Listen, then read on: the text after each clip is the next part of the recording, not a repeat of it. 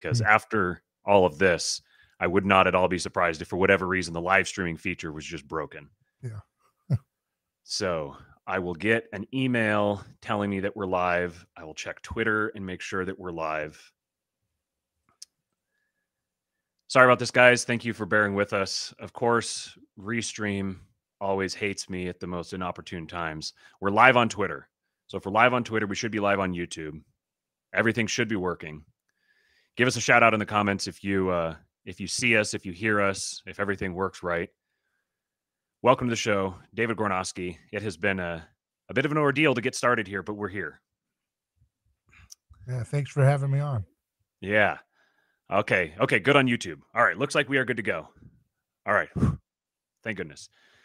Um, all right. This this show has been uh, this is one I've been looking forward to for a very long time. Um, David, I, I said in the last show that I did, uh, I mentioned that that we were going to be having a conversation, and and I said uh, I think that if I remember back to, I have a memory of listening to a podcast of yours, and based on where I lived at the time, it must have been four years ago. So I've been following you for a long time, and uh, since you were on, uh, since you were on terrestrial radio, um, since then, as I understand, you've you've left the the terrestrial radio um, yeah for now situation for now.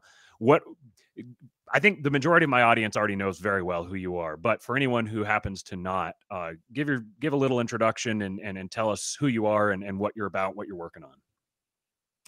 Well, I'm David Gornoski, and uh, you know I, I, try to focus on bringing back uh, an understanding of anthropology, or bringing to for the first time, in many cases, churches that have never really considered a proper anthropology of the Bible, and then I bring it into the future with, and I don't like the word Christian futurism, and I think we're going to have to ban anybody that uses the word Christian futurism from any kind of uh, conversation in this topic, but because it's not about Christian. It's like a, it's like a, um, really that's kind of redundant, right? And Christianity built the future. Christianity built history.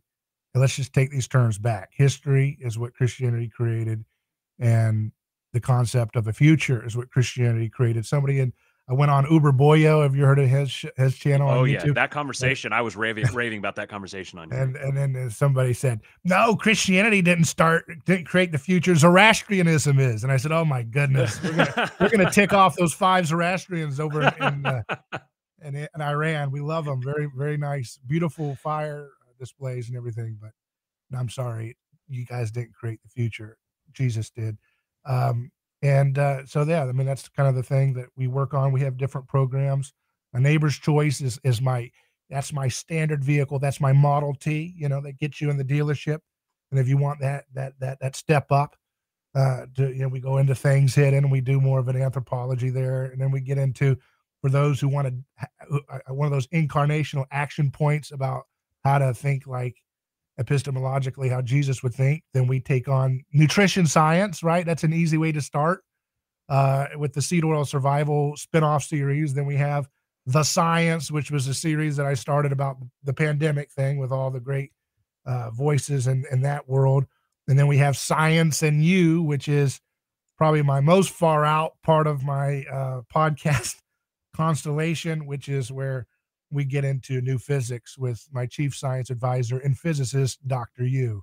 And as we say, uh, uh, you don't need a rocket scientist to figure these things out, but just in case, we bring him along for the ride. So uh, it's like a 1980s adventure movie eh, designed as a podcast. Uh, and I think, you know, what we're trying to do is really going to be the new university, right? This is the way mm-hmm. university should be. We should be having ideas cross pollinate we should allow for free discourse and it has to happen in the podcast world because we have failed to enact anthropological based incarnational action to the point where we now have to do these things in exiles on podcasts which is fine. But at some point this is the place this is this is the kind of thing that needs to be happening in every uh, church and every university and every you know every place around town. We need to have coffee shops. We need to have uh, bars if that's your thing we need to have roundtable salons. Okay. We need to have salons. We have a lot of these. Uh, if you read Fire in the Minds of Men by James Billington, he was the former Library of Congress director. He, he, he documents firsthand uh, primary sources on the origins of all these revolutionary movements like nationalism and socialism. He looks at them in Europe, and they're all being developed in the salons of the aristocrats. They're all being developed with occult themes behind it. And Christians need to have that same mindset. We need to be having salons. We need to be having salons about anthropology. We need to be having salons about what does the cornerstone mean. We need to be having all this stuff, hashing it out, and stop trying to be like my team is the best, and, and all we're going to do is talk about how how great our team is. That's not going to work. Okay, there's plenty of Pharisees to go around. We don't need any more Pharisees. We need mm. Christians now, right? We need incarnational people. They're not going to talk about how pure and wonderful their version of Christianity is. We need people who are willing to heal the nations. Baptizing the nations means bringing out and revealing the truth with action. If there's no action, you've got another ideology, you've got another fake religion. Christianity destroys those religions. So there's anyways. a the, if you think about the word Christian, this is an interesting thought I had the other day. Um, you think about the word Christian, and it's kind of become uh, it's one of those words that you use the word so much that it almost loses its meaning because it, it just becomes kind of a. Uh, I, I talk about on the show sometimes the the distinction between mouth sounds and mind pictures mm-hmm. and when mm-hmm. we communicate what we're doing is is i have a mind picture and i'm making a mouth sound to correspond to that mind picture to try to make you have the same mind picture and so words are these different little arbitrary mouth sounds that we use to convey those mind pictures which is the ideas so the the idea of a christian originally christians were known as followers of the way and then the term christian became was was actually a pejorative that was used because you are a Christian. You are a you are a follower of Christ. Mm-hmm. But it was in, in a pejorative sense that because Christ is this pathetic figure to the people who are are using this this term originally. Mm-hmm. You know, he's this supposed God who is eh, who dies this humiliating death and then disappears. And then his followers are going around, and his followers are these weird people who seem to be a part of this death cult that um that emphasizes the opposite of the virtues of the of the society around them. But our Christian has kind of become today when we use the word Christian, when we use the mouth sound Christian, we're not conveying the idea of a Christian anymore. We're conveying the idea of a Christian Ian, where now being a Christian is acting like this kind of like a meme of what a Christian is versus being the actual um, living incarnational embodiment of Christ, being a Christian. So it's like you take that Christian word and substitute it for Christ, and now everyone's acting like a Christian. But what does it mean to be a Christian has gotten lost in all of that. Right. Yeah. Have you? It reminds me of that uh, ancient graffiti, Alex Men Alex Minos. Have you heard of that? Alex no. Minos graffito, where it's about Alex worshiping his god, and it was in ancient Rome. Uh, Alexamenos Graffito. I hope I'm saying that, whatever. But it's in Latin, that's it. But it's a picture of this Christian. They were mocking him, the pagans, uh, mocking him, worship uh, Jesus and the the figure. It's this little crude graffiti that was found in the Roman walls, and it's Jesus has a donkey head, right? Which kind of mm. shows you that's what pagans do, is they have to try to scandalize because Jesus was disrupting some of the differentiation of what you know their world was aware of in terms of what is power what is good what is evil what is clean versus unclean different notions of pagan deity are disrupted and so therefore a pagan's going to respond by trying to partially mythologize jesus with a donkey head right because he rode on a mm. donkey right so mm-hmm. that becomes mythology and then also there were the people of the donkey was in that area where he came he comes from in that uh, ancient Israel. So it's interesting that they were always the Canaanites were like pejoratively known as like donkey worshippers. Um, and then Jesus comes on, on a donkey, and then they try to mythologize Jesus as like a donkey, like an insult. Uh, like this is what a goofball that you would worship a donkey being crucified. You know what a what a what a fool you are. Uh, and that's what Paul talks about. You know that the that this the cross is a uh, uh, you know, this is an offense to the world, right? It's a scandal and an offense, and that's kind of what you're going to see as a result of of that offense is this kind of attempt to try to put it back into a mythological framework that they can process. Because if you if you have a donkey, if you're someone who rides a donkey, it's because you're you're you're of too few means to have a horse to ride a right. horse. So right. there's kind of that latent like um it's right. like a cosmopolitan. You're a you're a backwards hillbilly that um, is is simple, is has a very simple, unsophisticated view of the world. Yeah, yeah, yeah. Right. Yeah, I mean, and, and, and really, it's it's those who are owned by the crowd that have a simple worldview. Unfortunately, Right. all we like sheep have gone astray, each into our own way, which is the joke, right? Because like a sheep, in some sense, if you're not aware that you're a sheep, then you think that you're going your own way, right? Mm. You see what I mean? Mm, You think yeah. you're going your own way. That's what the message of that, you know, it's like once you become aware of your sheepness, then you become aware of how you were walking. Even though you were moving your little hooves, it wasn't really move you that was moving, it was the herd moving you towards a cliff or towards a wolf or towards destruction. Right. And so, you know, that's the whole idea of um leaving the 99 and going after the one, right? Is that encountering that has so many layers to it. The scapegoat, you know, the misfit, the one that's left, the one that's marginalized, the stone that's rejected, the sheep that's left behind, the, the shepherd goes for that one. And it's almost like that's a psychological state of encountering Christ, right? Is the recognition that you're all alone now in the Mm. sense that you're awake to the matrix of being a sheep. so the Right. shepherd goes to save you in that state, right? That state of being uh, the one left out of the 99, right? Um, and and and so there's there's that that layer there that I think is helpful. Um, that you know we need to take back. I mean, the, Soren Kierkegaard said the crowd is a lie, and I think that's a great place to start. When you understand what it means to be Christian, right? Is that it's like enco- encountering what does that mean to live in that reality, like, and then there's this huge creative space that opens up for you for you to that now start to not fall off into every stupid conspiracy theory and alternative theory, but to be really like artful and thoughtful and being able to unpack and challenge some of the assumptions, right? Uh, uh, of that have been given to you in the world, and that's where you can start to be uh, able to be creative and innovative in a Christian sense. Um, you know, that's what Rene Girard said that uh, we didn't um, uh, stop burning witches because we discovered the scientific method. We discovered the scientific method because we stopped burning witches. So it's the other way around. You know, the way we talk about the scientific method, it's as if it fell down from on high. It just fell down from the heavens. And the enlightenment, we're just all of a sudden, boom, you know, we had the religious wars, and then boom, all of a sudden from the heavens, reason came. That's not necessarily the case.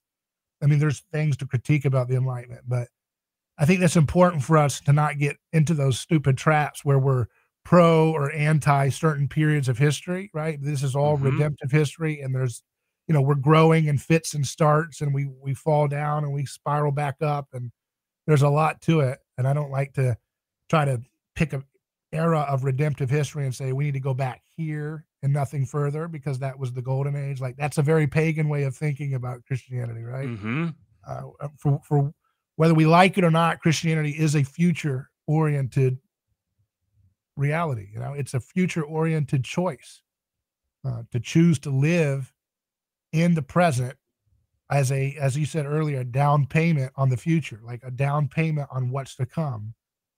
You know, he starts off his first um, miracle that way in the miracle of Cana, where he's you know, usually you bring out the garbage wine, the box wine at the end of the wedding party when everybody's been sloshed, you know, and and he brought out the best wine, you know, the best tasting wine at the end, which kind of shows where history is now going to be oriented in the in the in the kingdom of Christ, whereas the golden age was always in the past in the pagan world. So that's why you brought out the best wine at the beginning, and then it subsequently goes downhill from there until you're kicking people out of the wedding. Come on, get out. We have nothing but box wine. Let's go. Let's go. And Jesus doesn't do that. That's that's how that's how pagan think. That's how pagan thinking goes, right? Let, let's go. Let's go. You know, we can't do this anymore. We got to go back. We can only go back through some kind of like sacrificial propitiation uh, to let the gods know that we're sorry for being so ruckus or whatever, whatever the issue is. That's not how you know Jesus is going to do it. He's going to go in a comedic pattern, which is the best is yet to come. History ends, it culminates in a wedding, and that's how comedies end, right? With a funny Mhm. uh, wedding at the end. So That's we're a divine comedy is what we're all about, you know. that that's a perfect segue into. So I I I told you I planned to lead off the show here with a clip from a, a conversation that you had with my good friend Buck Johnson, and you segued into that perfectly. One of the things you've said in the past is to kind of set up this clip here. One of the things you've said in the past is uh, how the Bible begins in a garden and it ends in a city. Right. And I titled this the the episode here "Building the City of God in the Third Millennium," um, because something that you said in another recent uh, uh, podcast of yours was uh, it was the one Jesus and the Cornerstone event, and you talked about what what the cornerstone is, what the the role the cornerstone plays, um, especially vis-a-vis the capstone and the the symbolic meaning of the cornerstone and what it means for Christ to be the cornerstone. And um, in the email I sent you to to to try to set up the interview here, and then just before we went live, I was talking about how um, I began this show as a explicitly political. I, I, saw myself as an explicitly political unit and viewed the world through a political lens, as a uh, an ANCAP kind of turning monarchist, largely through the influence of guys like Curtis Yarvin mm. or Mencius Mold Mencius Moldbug more than Curtis Yarvin, if you catch my meaning. Um, and as I was beginning this process, I I began as I was going through this process, I was exposed to orthodoxy, uh, um, Eastern Orthodox Christianity. And it was primarily through uh, Lord of Spirits, a podcast by Ancient Faith, that what, what drew my interest about that was number one the the idea as, it, as the show was pitched to me by the people who shared it with me they said this is a you're interested in metaphysics well this is a really interesting look at christian metaphysics that you've probably never encountered before growing up in the west growing up as a i spent the first 20 plus years of my life as a pretty devout Seventh day Adventist, um, which is a relatively speaking extremely young tradition. Were you vegetarian? And yes, yeah, for a large part of my life, I was mo- not for Tucker the most Goodrich, part. My dad, Tucker Goodrich, the keto friend of mine, the nutrition guy, he he blames uh, the Seventh Day Adventists for a lot of our nutrition. Yeah, uh, yeah, Harvey Kellogg. Yeah, yeah. Yeah, yeah. Harvey Kellogg, um, when he invented cornflakes, the reason that he did it, what like one of his stated purposes for it was to stop um, children from masturbating, mm. stop little boys from masturbating. So they needed to eat cereal because bacon and eggs and and steak was too um, sexually provocative.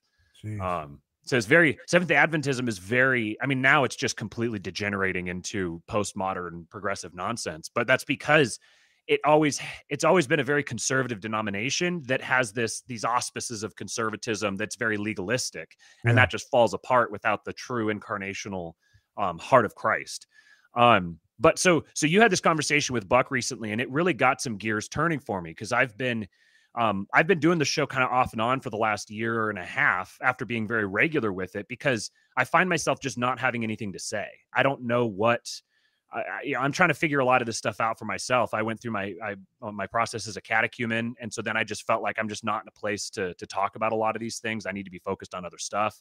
But I've had this this passion burning for um the my perception of the absence of a particular message that needs to be out there. That's not that's not strictly um quote unquote Christian preaching. It's not just the the kind of rote Western preaching of the gospel, standing on the preach cor- on a street corner, um, talking about hellfire, and like there needs to be something that that's a there needs to be a positive message here. But I don't know exactly what that positive message is.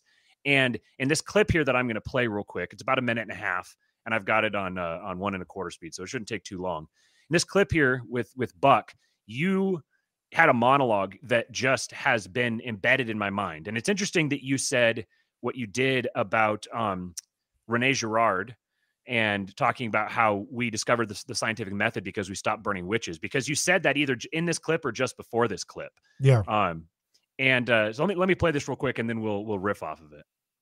Recognizing, right? So so what I'm saying is there's so much work to be done in the world of atoms, and that Christians should be leading the way in that. They should be incarnating the truth of God being able to think smarter like Jesus means being able to challenge sacred cows and then look for the things that actually work. You know, Rene Girard says that we didn't uh, stop burning witches because we discovered the scientific method. We discovered the scientific method because we stopped burning witches. Mm. But the meaning that what that means is, is that Christianity is what reveals the emptiness of sacrifice. And when you start to lose your believability in sacrifice, you'll still keep doing it for a time, but it'll lose its ability to unify. It, it'll lose its ability to create cohesion and meaning. And when that happens, you start to look around and say, well, Maybe something else caused this plague. Let's look at that growth on that dead body right there on the nose and see what that is. Is that? And then they say, well, how do we do that? Let's get a piece of glass. You know, you start creating technology. Mm-hmm. Those technologies end up becoming used for a whole host of different things. Christianity is the place where technology comes. Christianity is the place where technology comes and heals people, not destroys and creates more opportunity for war. So Christian, Christians should be leading science. Christians should be healing cancer and all these diseases as down payments on their authority as given to them by Christ to be kings and priests of this world. That's what we should be doing. Our conservative political conferences should be talking about curing cancer. All right. All right. So that was the uh that last that last sentence that that that um uh, the the the idea of um the working of signs and wonders as down payments on our authority as given to us by Christ to be kings and priests. That is the phrase that has just been going around in circles in my head ever since I heard you say that.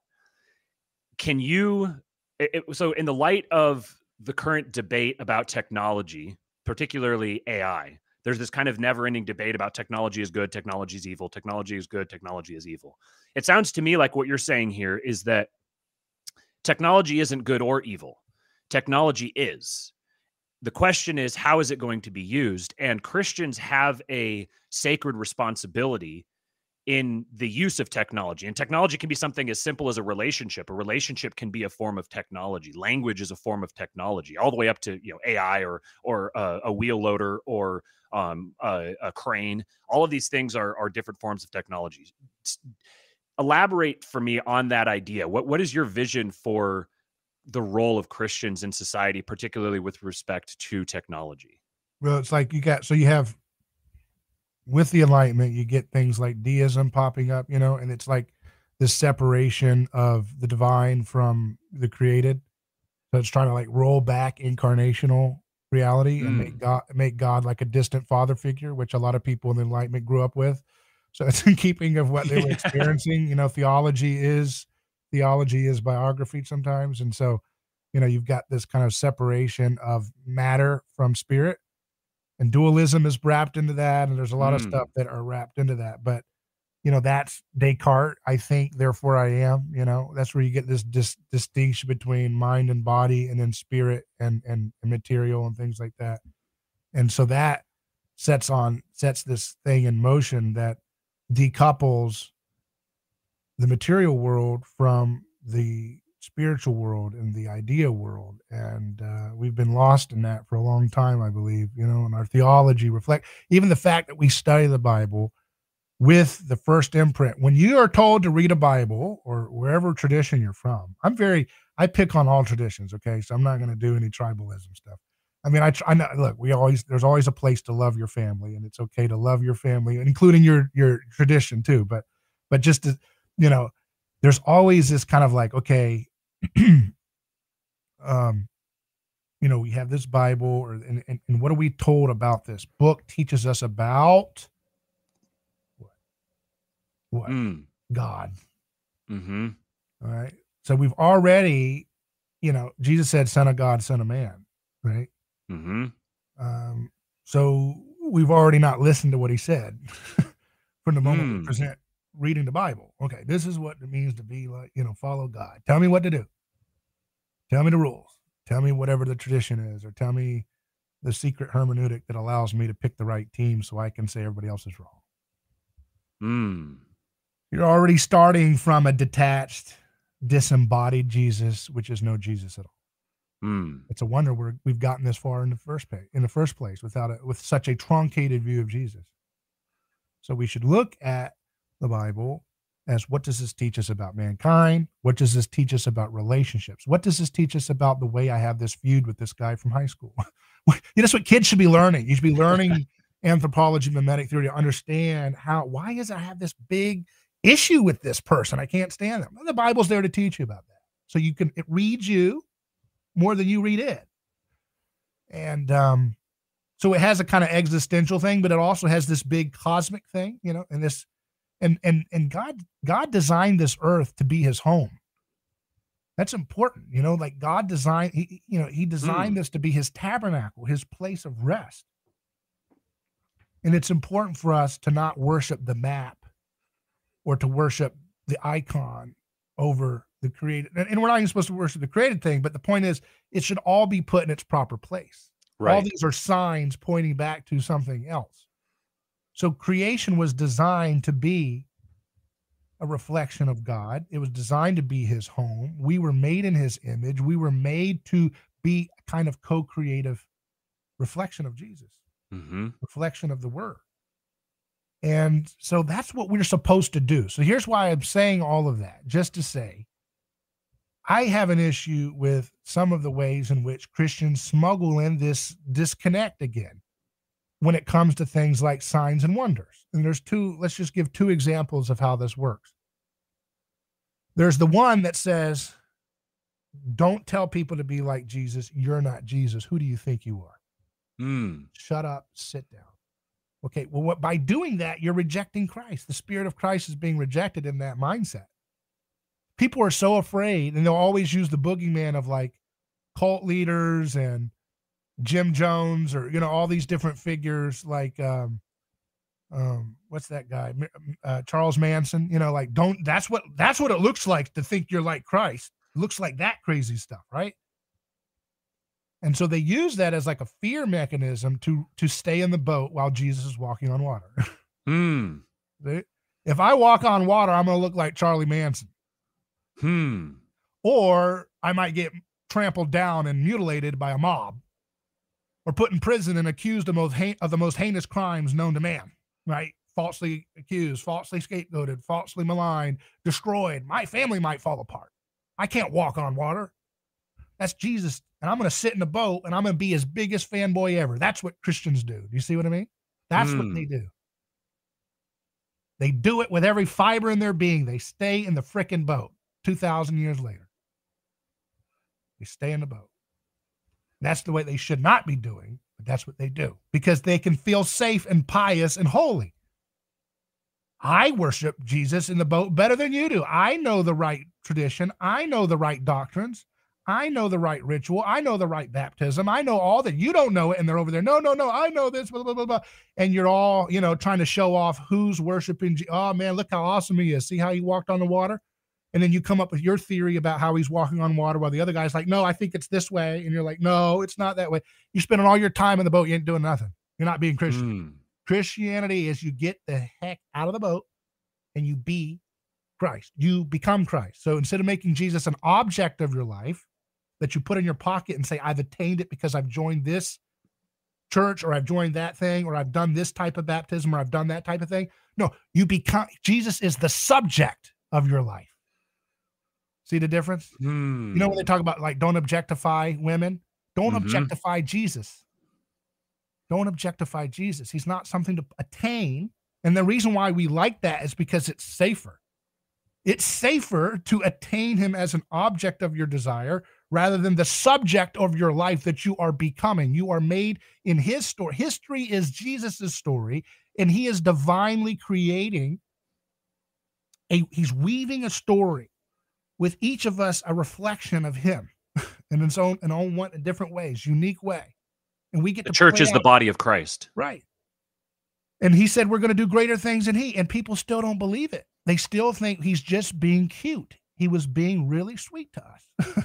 he's patronizing us like that, a boy. One day you'll throw the ball bigger than daddy. Look at you. That's what we all believe in our bones. Because if we if we mm-hmm. believed it, we wouldn't be sitting around whining about things.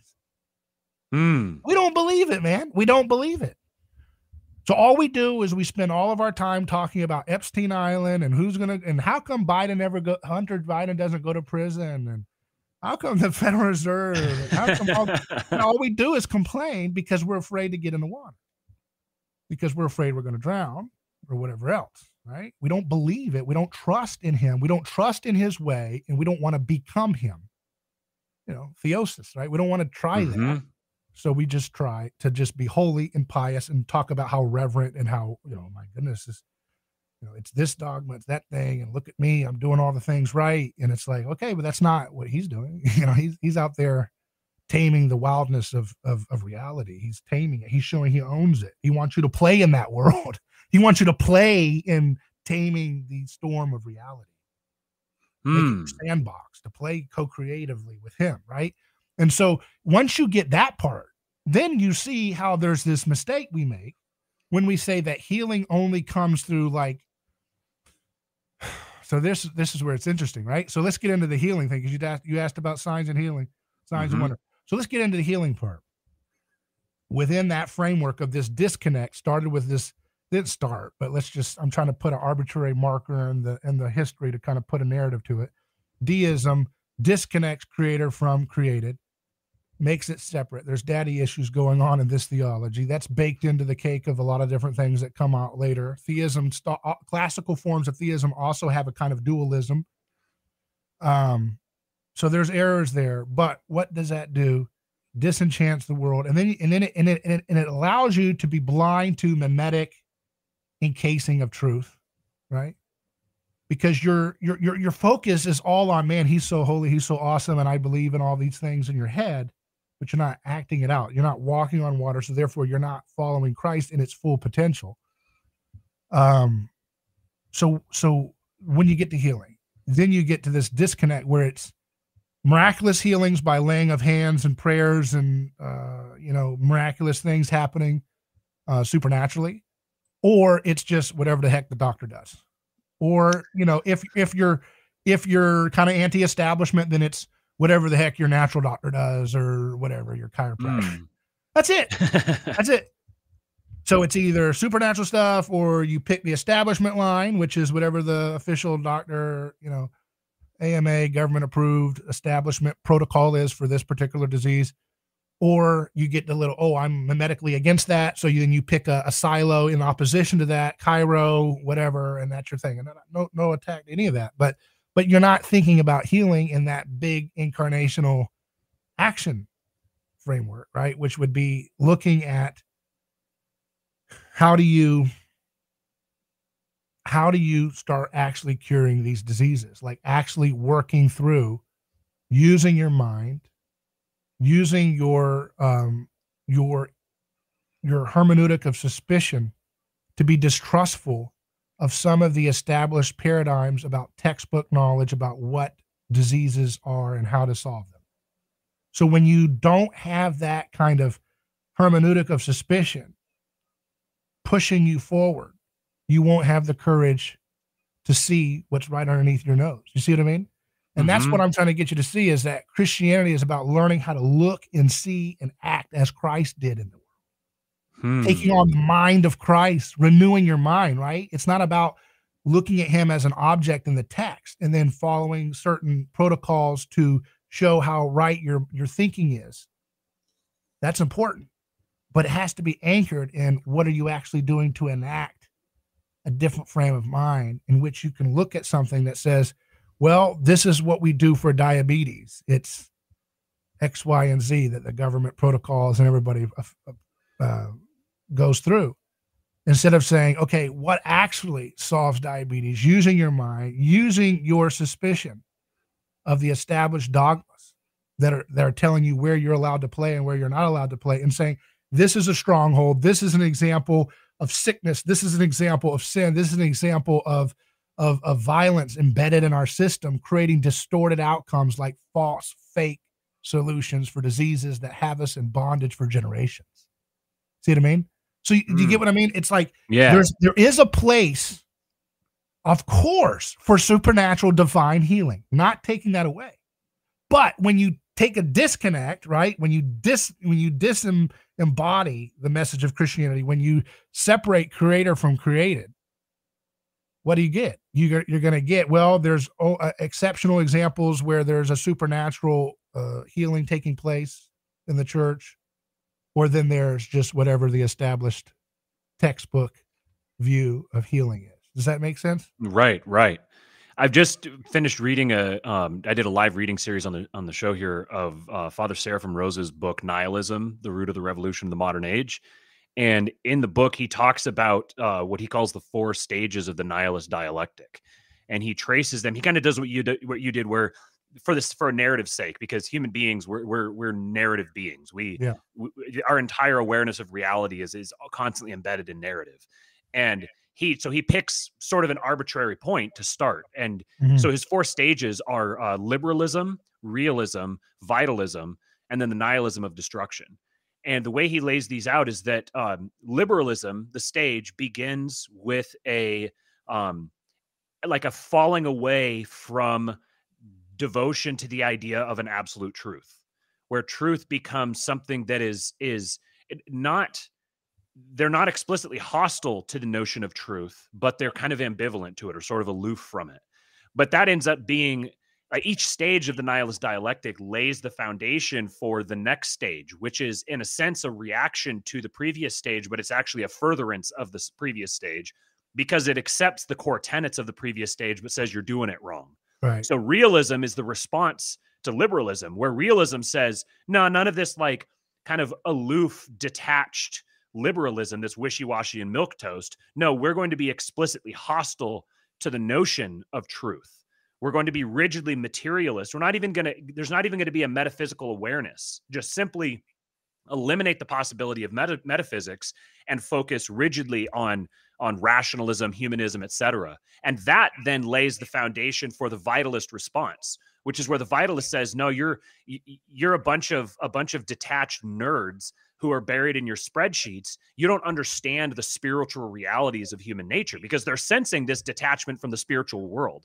But then because in the earlier stage, absolute truth had been they've the, the humanity had detached itself from a notion of absolute truth, which absolute truth is a person. Humanity had detached itself from that person. So the vitalist response becomes all these sorts of weird pseudo spiritual. This is where you start getting into the new age. And then kind of on the on the right hand side, you'd have like the Evolas, perhaps. And on the left hand side, you would have like uh, uh, Foucault or Derrida or some of the, the the French postmodernists. Then the nihilism of destruction is basically where we're at now, where um, not only are we now um, uh, abandoning or hostile to absolute truth, but we're like explicitly at war with it. There's an explicit declaration of war against God. He uses Nietzsche obviously as the the paradigmatic nihilist, but there's this um, open warfare against God. But then he he lays out the nihilist plan, which is you've created a vacuum by killing God. You create a vacuum, and something has to step into that vacuum. So what you're going to get then is a new God, and then the desire to create a new world for a new man to dwell within. But that new man is now um, no longer an incarnational man. That new man is a is a is an idea. It's strictly an idea that has no tangible basis. So it's actually driving humanity into subhumanity.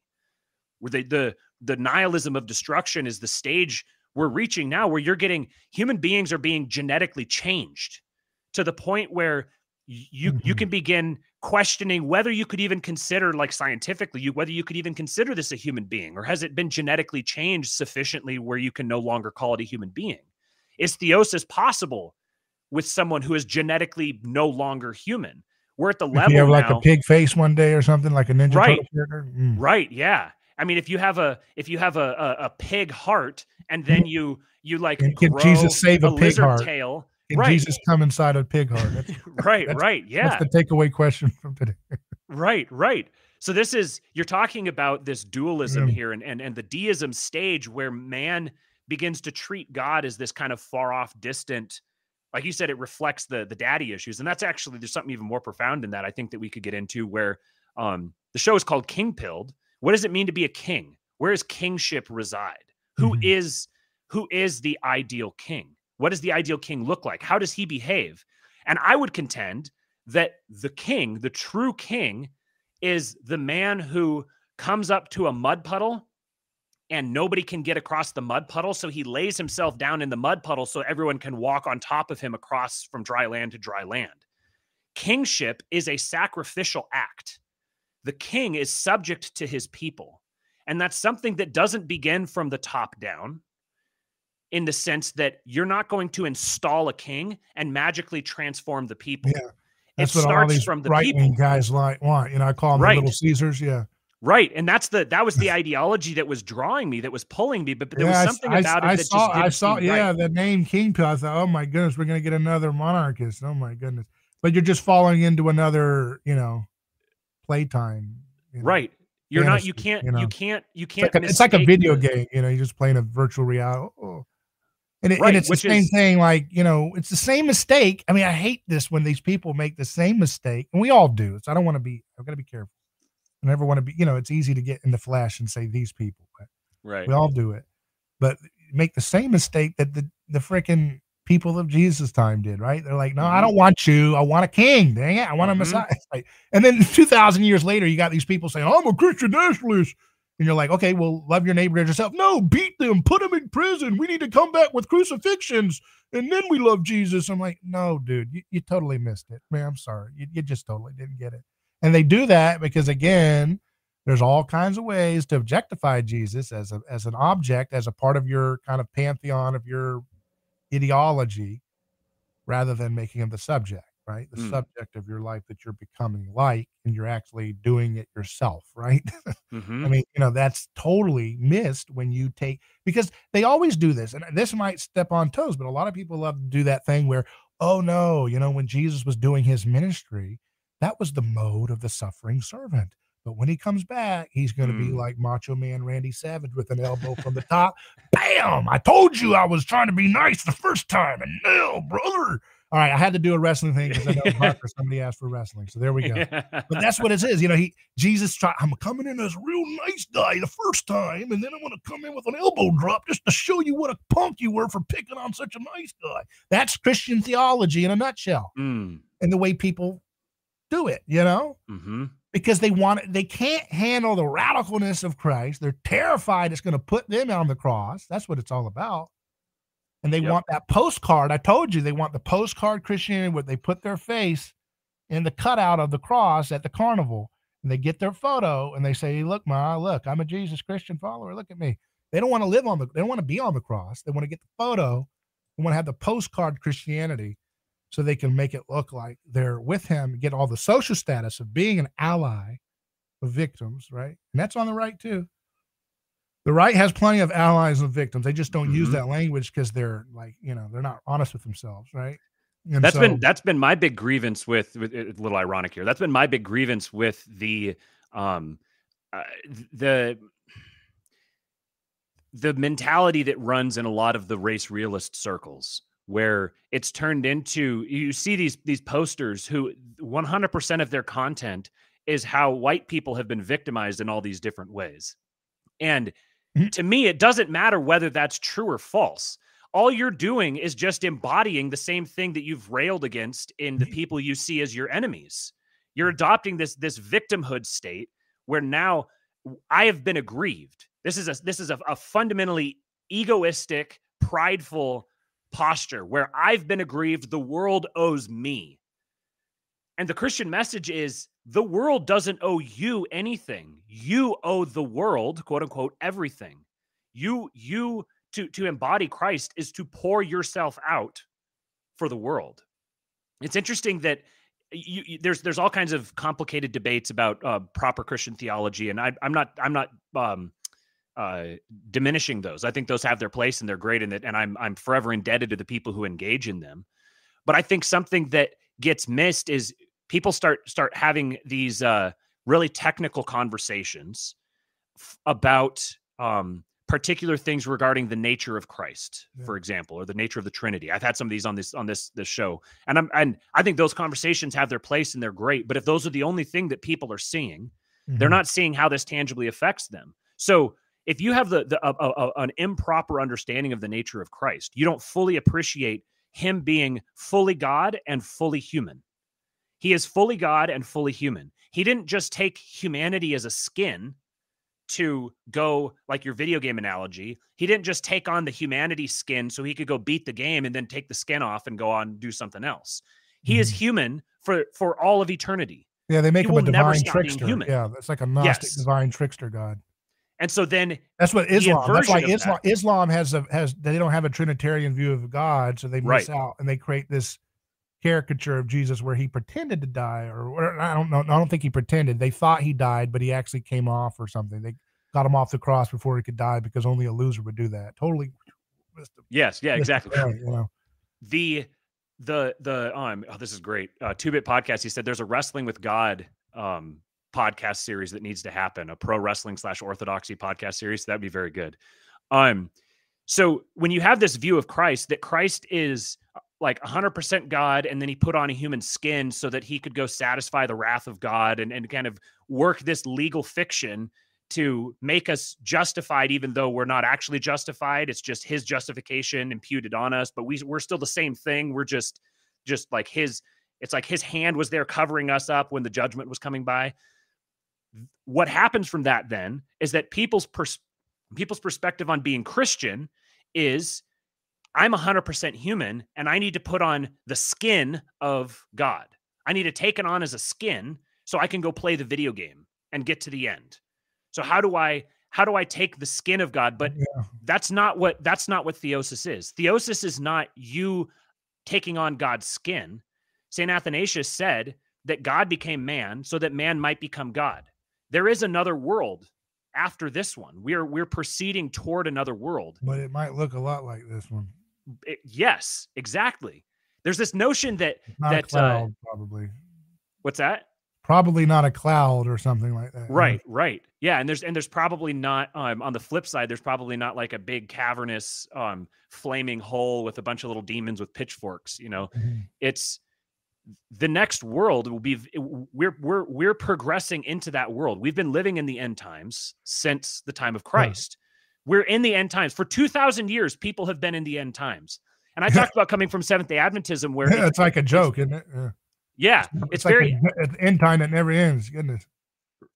Yes, yes. So so Seventh day Adventism is very eschatological it's very um obviously you say scatological no, no eschatological they usually I mean, probably I make mean, their own compost for their yeah. diet sorry to pick yeah. on them i love them Be, it's uh obviously it's in the name the advent. They're looking toward the advent of christ. And so then there's this this it's what drove me away really is is this complete arbitrary valuation of this life. That this life is is like a is a proving ground for the next life but then you get this weird tension where this life doesn't matter all that matters is the next one so then we have to be really strictly legalistic and arbitrary about the the specific checklist of duties that we're allowed to participate in in this life it's mm-hmm. completely detached there's this dualism again between this life and the next life the reason i titled this this episode building the city of god is because you had this conversation i think it was actually just a monologue um, about the cornerstone, what the cornerstone is. Mm-hmm.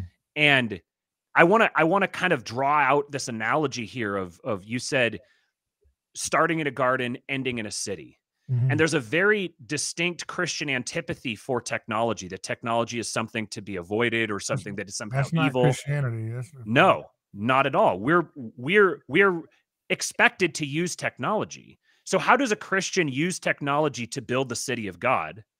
with the knowledge or understanding that this isn't this isn't some kind of a utopian like our job is to exterminate all evil doing from the world and then this world becomes the city of god you know this it's like a it's like a, a kind of a nietzsche a nietzschean ubermenschian sort of um we need to literally build a city here on this earth that is literally the throne of god like these these things are both literally true and not literally true at the same time. Do you, are you are you are you tracking with what I'm trying to to unpack here?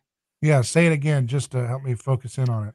So I was pulling up a Bible verse while you were talking, and I'm going to read. Okay, so you've got these these uh, a couple different ideas here. One of them is the story of the Bible begins in a garden and, and it ends in a city. Right. As Christians, our right. responsibility is to manifest the city of God in this world, in this life. By making our by, lives living stones in the edifice of the structure. Yes. Bingo. That's yeah, it. Yes. That's right. That's yes. what Peter talks about, the little rock, right? Um, look at this. I wanted to share this. I like this from Acts 1 10 through 11. I don't know what translation is, but I found it real fast. It says, They were looking intently up into the sky as he was going, when suddenly two dudes dressed in white stood beside them. Men of Galilee, they said, Why do you stand here looking into the sky? This same Jesus who has been taken from you into heaven will come back in the same way you have seen him go into heaven. Hmm. They were up looking in the sky, disembodied from reality, right? He looks, let's get to work, right? You see what I mean? I mean, mm-hmm. you just see it in the text everywhere when you look. This whole idea of like they're why are you looking up in the sky for some Gnostic dualistic view of God? Which makes you wonder, you know, I don't know, how does that actually look when he ascends? Maybe, mm-hmm. you know, because if you think about it, the traditional understanding of him like floating up, the dun dun dun dun dun dun dun and you know, it's like, but that's not what he does. I don't know, man. You know, it makes you wonder because it's like that's not typically how he does things. He doesn't do it in the tradition. That's kind of like a, you know, here I come to save the day, and and so it's almost like kind of a satire on that because they're all like looking up in the sky. Where in the world did he go? Is he back yet? You know, they're up there looking up. And, and then some guys show up and they're like, what are you doing? Like, he, he's coming back the same way he came in, which is through you, you know, your bodies. Mm. Get out there. Come on. He just said, if you have faith as a mustard seed, you can move mountains. Get on with it. Come on.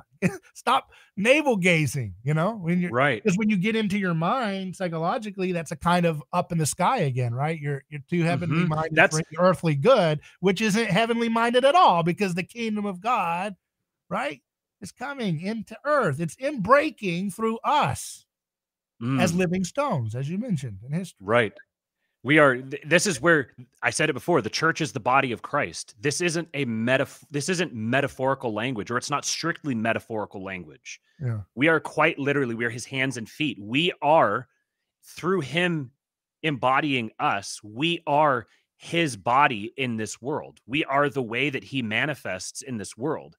It's interesting this verse here being being that the the the biblical authors when they wrote these texts. Now, Luke and Acts are are much more um more uh, uh scientific minded sort of. They're more kind of like um a more modern approach of like trying to strictly document the events exactly as they happened whereas other parts of the bible are are, are the way ancient people thought wasn't like I need to have my notepad here where I'm going to sit down and jot down, you know, Bob raised his left arm and then he mm-hmm. took three steps forward, you know, yada yada.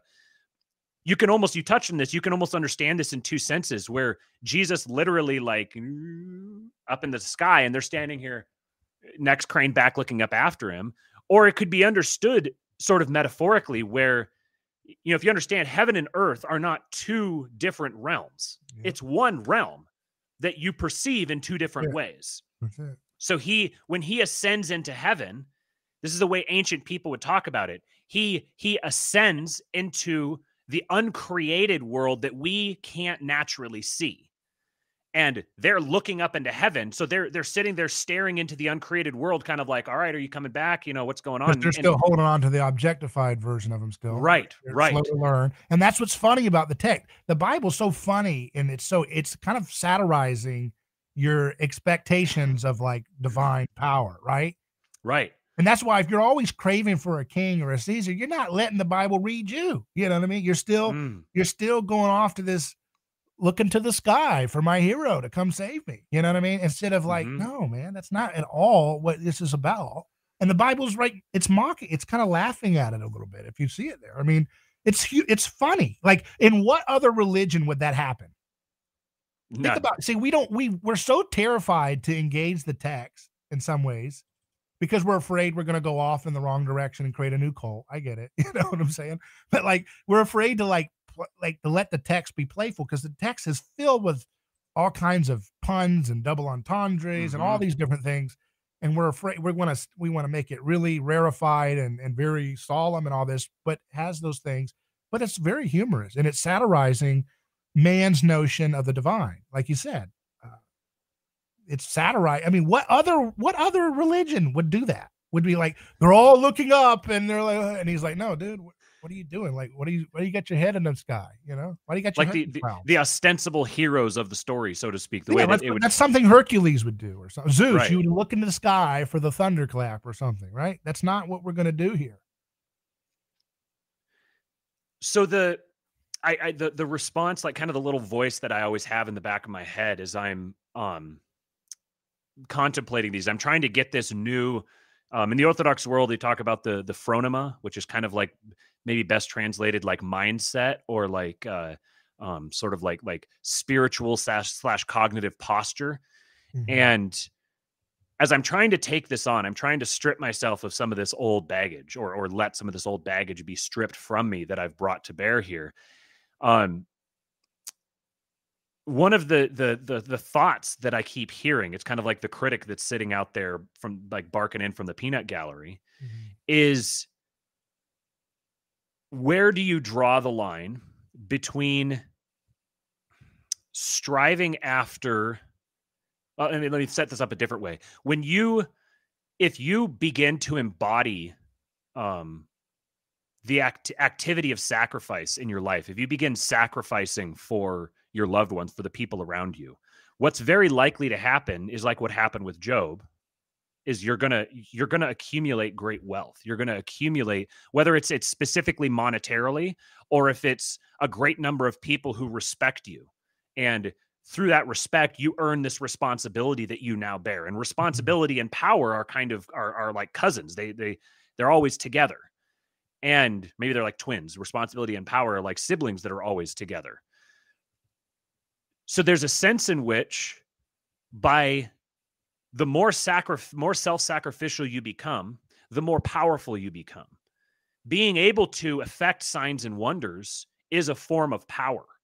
It's a form of of um uh, uh it, it's a it's an activity that's mm-hmm. going to draw resources, affection, respect, all these sorts of things to you. So there's a sense in which we are called to strive after these types of things. Like gaining resources is not a bad thing. Accumulating resources to yourself is not a bad thing. Mm-hmm. Technologically innovating in a way that is going to make you wealthy is not inherently a bad thing there's not but but yet it's also very true on the other side that technology is inherently corrupting because they're not inherently corrupting but it has a it tends to have a corruptive corrosive effect because man if men don't work then they they wither away like literally physically you you wither away if you don't work technology is a force multiplier that that begins to minimize the amount of actual work you have to do in return for by by by leveraging the effort that you put out so how do you balance these two these two forces? So say you have I mean, should, should, of- should, Jesus have swam the Sea of Galilee to catch fish? Mm. I mean, just you know, like seriously. I mean, mm-hmm. he had a technology. He got in a boat. I mean, was he complaining? Oh my goodness, what's this going to do to my work commitment? I mean, you know what I'm saying? Think about right, how we right. overthink these things. You know. Mm-hmm. Would he have driven a car if they had a car back then? You know, I mean, if they had exactly, know. yes, yes, absolutely, right. He rode a donkey. Like uh, he's he's using technology. Yeah, somebody had to use technology to figure out how to get that thing to stay still so he can get on it. You know what I mean? Mm-hmm. A rope, yeah, yeah. yeah. I mean, right. Is that profane? Is that missing the mark? Is that a sin to put a rope around a donkey's head or whatever to move it? Hmm. I mean, how, there's a technology in making wine he used some kind of technology to make wine, whatever he mm-hmm. did with the water. Um, what else is there? I mean, think about different. There's a kind of technology to the fishes and loaves. The gospel itself, as I've said, I call it the gospel technology. The gospel is a technology, okay, where you have the same mythic structure of yes. scapegoat lynching, but told from a different camera perspective. So that's like an artistic technology. It's like the first time you have color versus black and white film, but much, much more staggeringly uh, paradigm shifting than that, right? Where, okay, we're going to get the same purging experience that a community is going to write as a thing that the gods did visiting upon them to remind them not to break too many taboos of difference. That's how they're going to misremember it so as to not face reality with what's really going on. Um, and the gospel texts, these are texts written down with language, right? This is a type of technology meant to help you see things in a different light. And then you have a responsibility with that to do good things by that and to love iconography. Or, or iconography to, is a technology. The Eucharist is a technology to build to build a hospital. Mm-hmm. Um, you know, putting mud on someone's eyes is a kind of technology to let them see. Mm. I mean, these are all, I mean, why are we scared of technology? How in the world are you going to build a city if there's a garden and there's fruit trees and then there's a city with fruit trees and rivers? How are you going to get the city there if you're not building, if you're not using tools that are extensions of yourself? And this is this is what it means to exercise dominion. That that's that was the command. Pagans are terrified of the forest. Remember that movie? What was that movie that came out? Um, what was that movie that came out? Uh, Her- uh no, what what- by the guy that did Hereditary or whatever is the movie about the uh, Midsommar. Remember that movie? The horror. Oh, I, movie? yeah, I didn't see it, but I was aware. But I, I, I can't watch stuff like all that. Yeah. Well, I mean, they were terrified of the forest, and they got they got mad at him because he chopped or one of them chopped down a tree or something. You don't do that. Pagans are terrified of nature. mm, Christians are not terrified of nature. mm, But the problem is, you know, it's obviously easy to point out the mistakes and the errors in that because, you know, we got uh, Christianity destroyed and demythologized nature so much that we've got goofballs like Fauci mixing, you know, chimeric, you know, bat stuff with human stuff, right? And putting putting human scalps on the backs of beagles' butts. Holy shnikes. I mean, mm. so there's an extreme lack of fear and reverence for nature that's been unleashed because of the biblical text impacting the Western mind, such that nature is so not we're, we're so not afraid of it in that way that we're willing to do these hu- horrible uh, merging of things to the point where it creates hell on earth. I mean, so there's a balance, right? I mean, obviously you have to have respect for boundaries, right? And trying to make, like you said, pig hearts how's that going to work for our kosher Christian, uh, Jewish Christians? My goodness, Mm. you know what I mean? Lord have mercy. Mhm. I mean, can you imagine that? What is the dilemma of that? You're not allowed to eat pork. You wake, you had a heart attack. Doctor wakes you up, and you got a pig heart. My God, am I Mm. going to heaven or not? You know, I'm not allowed to eat Right. it. I'm stuck with a pig heart to live. Doc, you got anything better for me? you know, couldn't you tell me to stop eating the seed oils, doctor? right, right, right. Well, the That's all. One thing folks. that- I don't remember if it name? was- what's that guy's pig? That pig name from Looney Tunes? oh, uh, Porky Pig. Porky Pig. Yeah, we got Yeah, yeah. into Porky Pig. All I I- need. I don't remember tell me to stop eating seed oils.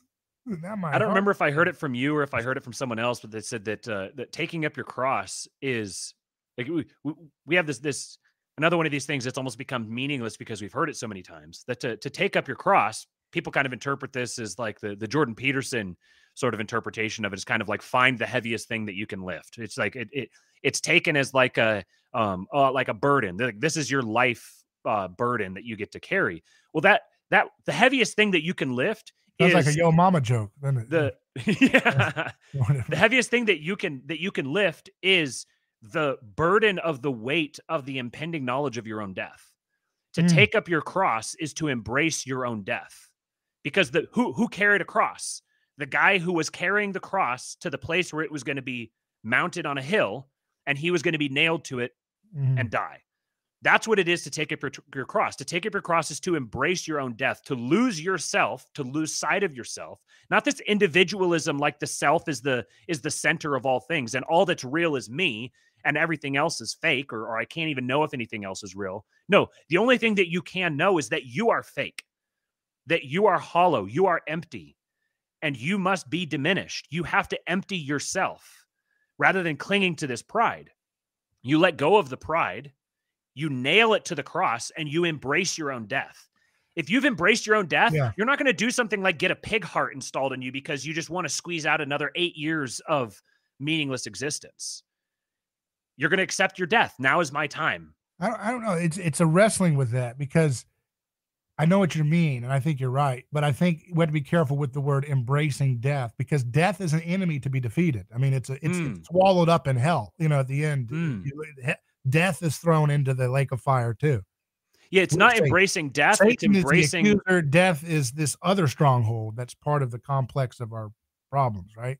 So we don't embrace. We don't want to hug death. We want to throw that son of a gun into the fire, right? right, throw that right. son of a gun in the fire. But the way in which we do it, you trample out death by death. Right, right. You embrace the you embrace the awareness of that. You embrace you're not hiding from that. You're you're recognizing and you're accepting that you're going It's to die. looking at death and realizing that it's not the final word and that it's been Right. defeated, and therefore you're going to live forever. So start acting like it. Mm-hmm. You know what I mean? Right. There are two deaths. There are two deaths. There's there's physical death and there's spiritual death. We are going to physically die, but but we're going to That's not forever. the real death, but we're Yeah, going to live have forever. our body. Our our body right now is a seed, and it's going to plant even more incarn, you know, fully, completely incarnated um, oneness with God, and it will be material, right? And that's the thing is like we're not going to a disembodied Earth that's going to be floaty. It's going to be physical. We might have Mount Mhm. Everest still here. We might be climbing it. We might be able to go find out those other planets and whatever else is going on out there. Find Aslan, whoever that guy is, you know. Uh, Mhm. you know, we might be able to do a lot of things we weren't expecting. Um, but I think death anxiety is where you become owned by death. That's what Peter Mm. was di- driven by, right? That's why he slashes the ear, right? Because he's he's he's facing his mimetic double, the the, the servant of the high priest, um, and uh, and and therefore he's not hearing. You know, he doesn't have faith. Faith comes by hearing. He can't hear what Jesus has told him that we're not doing force and coercion to get the kingdom of God to come. And so by trying to strive to the point of death to protect Jesus from death, you're not you're not you're still owned by death. You're mimetically still owned by death, right? And that's kind of like what uh, what we talk about with mimesis, where it's like you can do the mere opposite and still be governed by the principle uh, of sovereignty over you, right?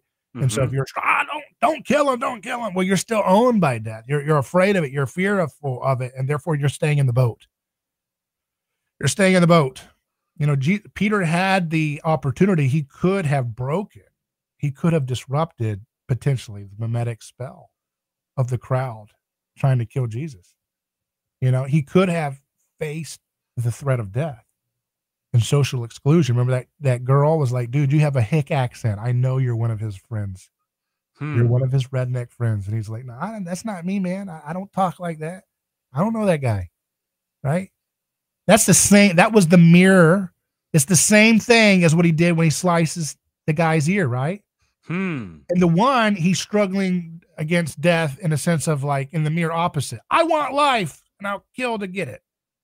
Right. And then in the next Hmm. moment, he's like, I want life and I'll sell out his life to get it. He's still owned by the fear of death, and social exclusion is a kind of like uh, a down payment, again, if you want to use that word, on physical death, because to be socially alienated is to be in a living death, right?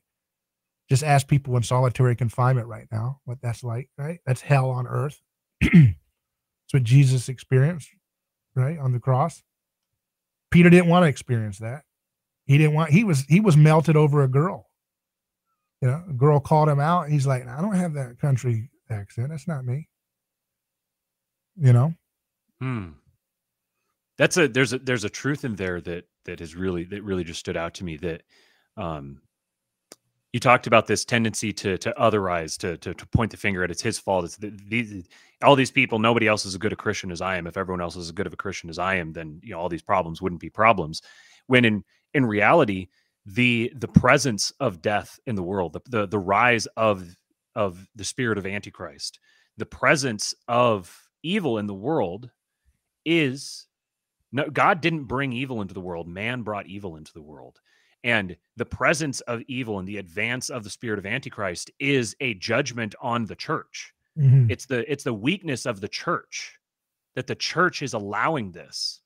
And god is allowing the church to allow this because he he is is through christ he's he's he's permanently wedded to us. He's he's permanently married to us but he's respecting our will and our will if our will is is going to lead into destruction then he's going to allow that to happen but he's also going to set the path for us that we can take to bring ourselves and bring our loved ones back from destruction and you mentioned earlier how the this deistic you said what is it you said that that, that theology is biology that this Mhm. this Or deistic biography, yeah, yeah. or biography yeah biography yeah that this uh um part of the reason why deism became so fashionable is and the same reason why why communism is always like the it's always an ideology of the aristocrats who are all these wealthy people who distinctly recognize their own insufficiency that they don't deserve all of this wealth. So they have mm-hmm. to jigger a some kind of an ideology that says actually no we're actually the smartest and the most brilliant and everyone else if they were like us then all would be well. The the deism was born out of in the lives of these individual men absentee fathers And today there's this crisis of fatherhood. There's this crisis of masculinity that people talk about. There's toxic masculinity, all these other different things. But in the in the same way that the church be betraying its own responsibilities allows for the spread of evil and death, men betraying their responsibilities allows for the spread hmm. of what what's perceived as the errors of women. But women follow men. This is a natural biological reality. Mm-hmm. If if the women are degenerating collectively, it's because the men have degenerated collectively. If the men are bearing their responsibility, if the men are carrying their crosses, if they're nailing themselves to the cross, then the women are going to follow. The women are going to be drawn to them and they're going to follow with them. There's so when we talk about these deficits in um, you know Peter Thiel's uh, little his comment about us stagnating in the realm of atoms and advancing yeah. so far in the in the realm of bits. I think there's a really interesting um, masculine feminine element at work there where you think about when the stagnation really began, like the 60s, the 70s. This is right about the same time that the distinct feminization of men began as well. And if we're going to get if we're going to to not go back but move forward into an age in this third millennium where the church takes the forefront again of science and innovation and technology and healing diseases, exploring the world, understanding the world around us, understanding the garden that has been that we've been placed in and then building this city of God, it's going to start with men. It's going to have to start with men. So what does it mean then use the analogy of the cornerstone, becoming the cornerstone. How is Christ the cornerstone? And then how do men embody Christ in becoming the stones that are that that that form the walls of the city of God? Yeah, that's a good question. I want to I want to want to put out something I've thought about on that issue of feminine and masculine. I think that um this is something I've thought about and played with and I'll share it with you. um I think that Earth is kind of like feminine, right? Hmm. Mother and Earth. so yeah, in the sense of like an archetypal kind of a feminine, you know, God incarnates um, Earth. Mm-hmm. And um, so I I have this kind of running theory in my head in terms, and I'm always talking about different radical technologies that people think, you know, what's that? I never heard of that. And I and I and I and I look at these things. I like I like studying strange, oddball people doing weird physics experiments and things like that.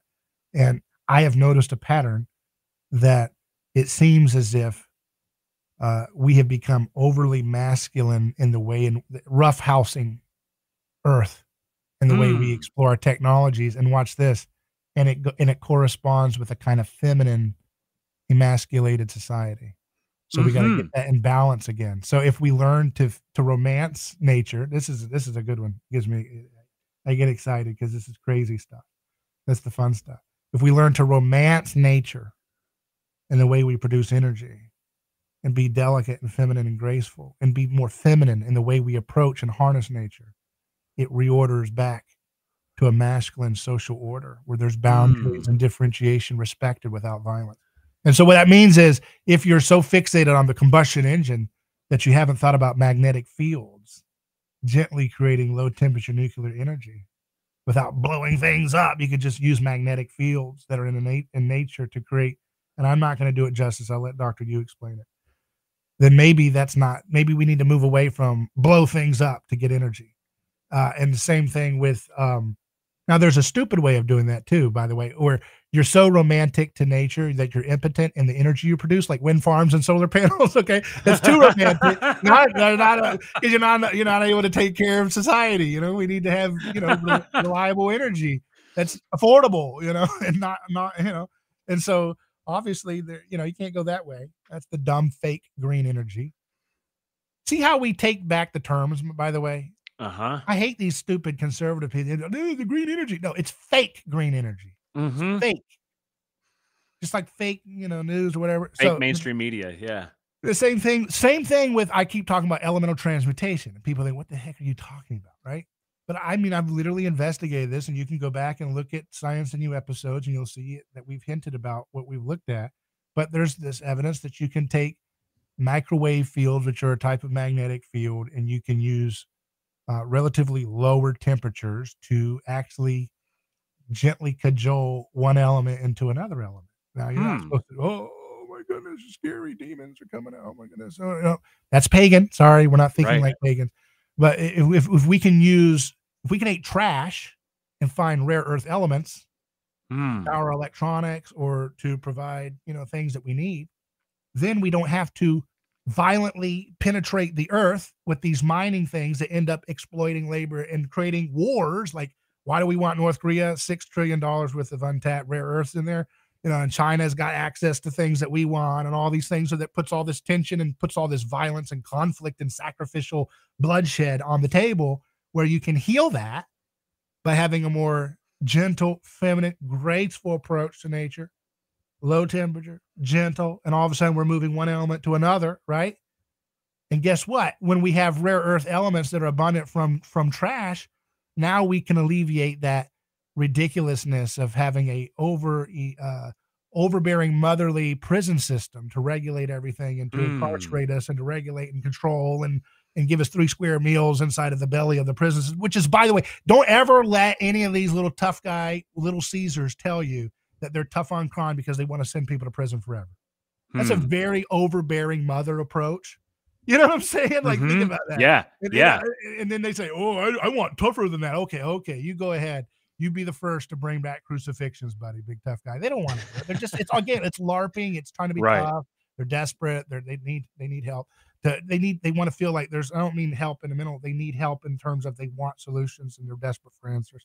And they're and it's hard to kick against the pricks Hmm. but you see what I mean? Like anti gravity. Why do we have to have cars that have to have tires and all this friction on the road? Why can't we have anti gravity? Why can't we realize that gravity is not just an attractive force, but it also has a repulsion to it? And if that's the case, then how do we gently use that? And how do we think about that? It might be right under our noses, right?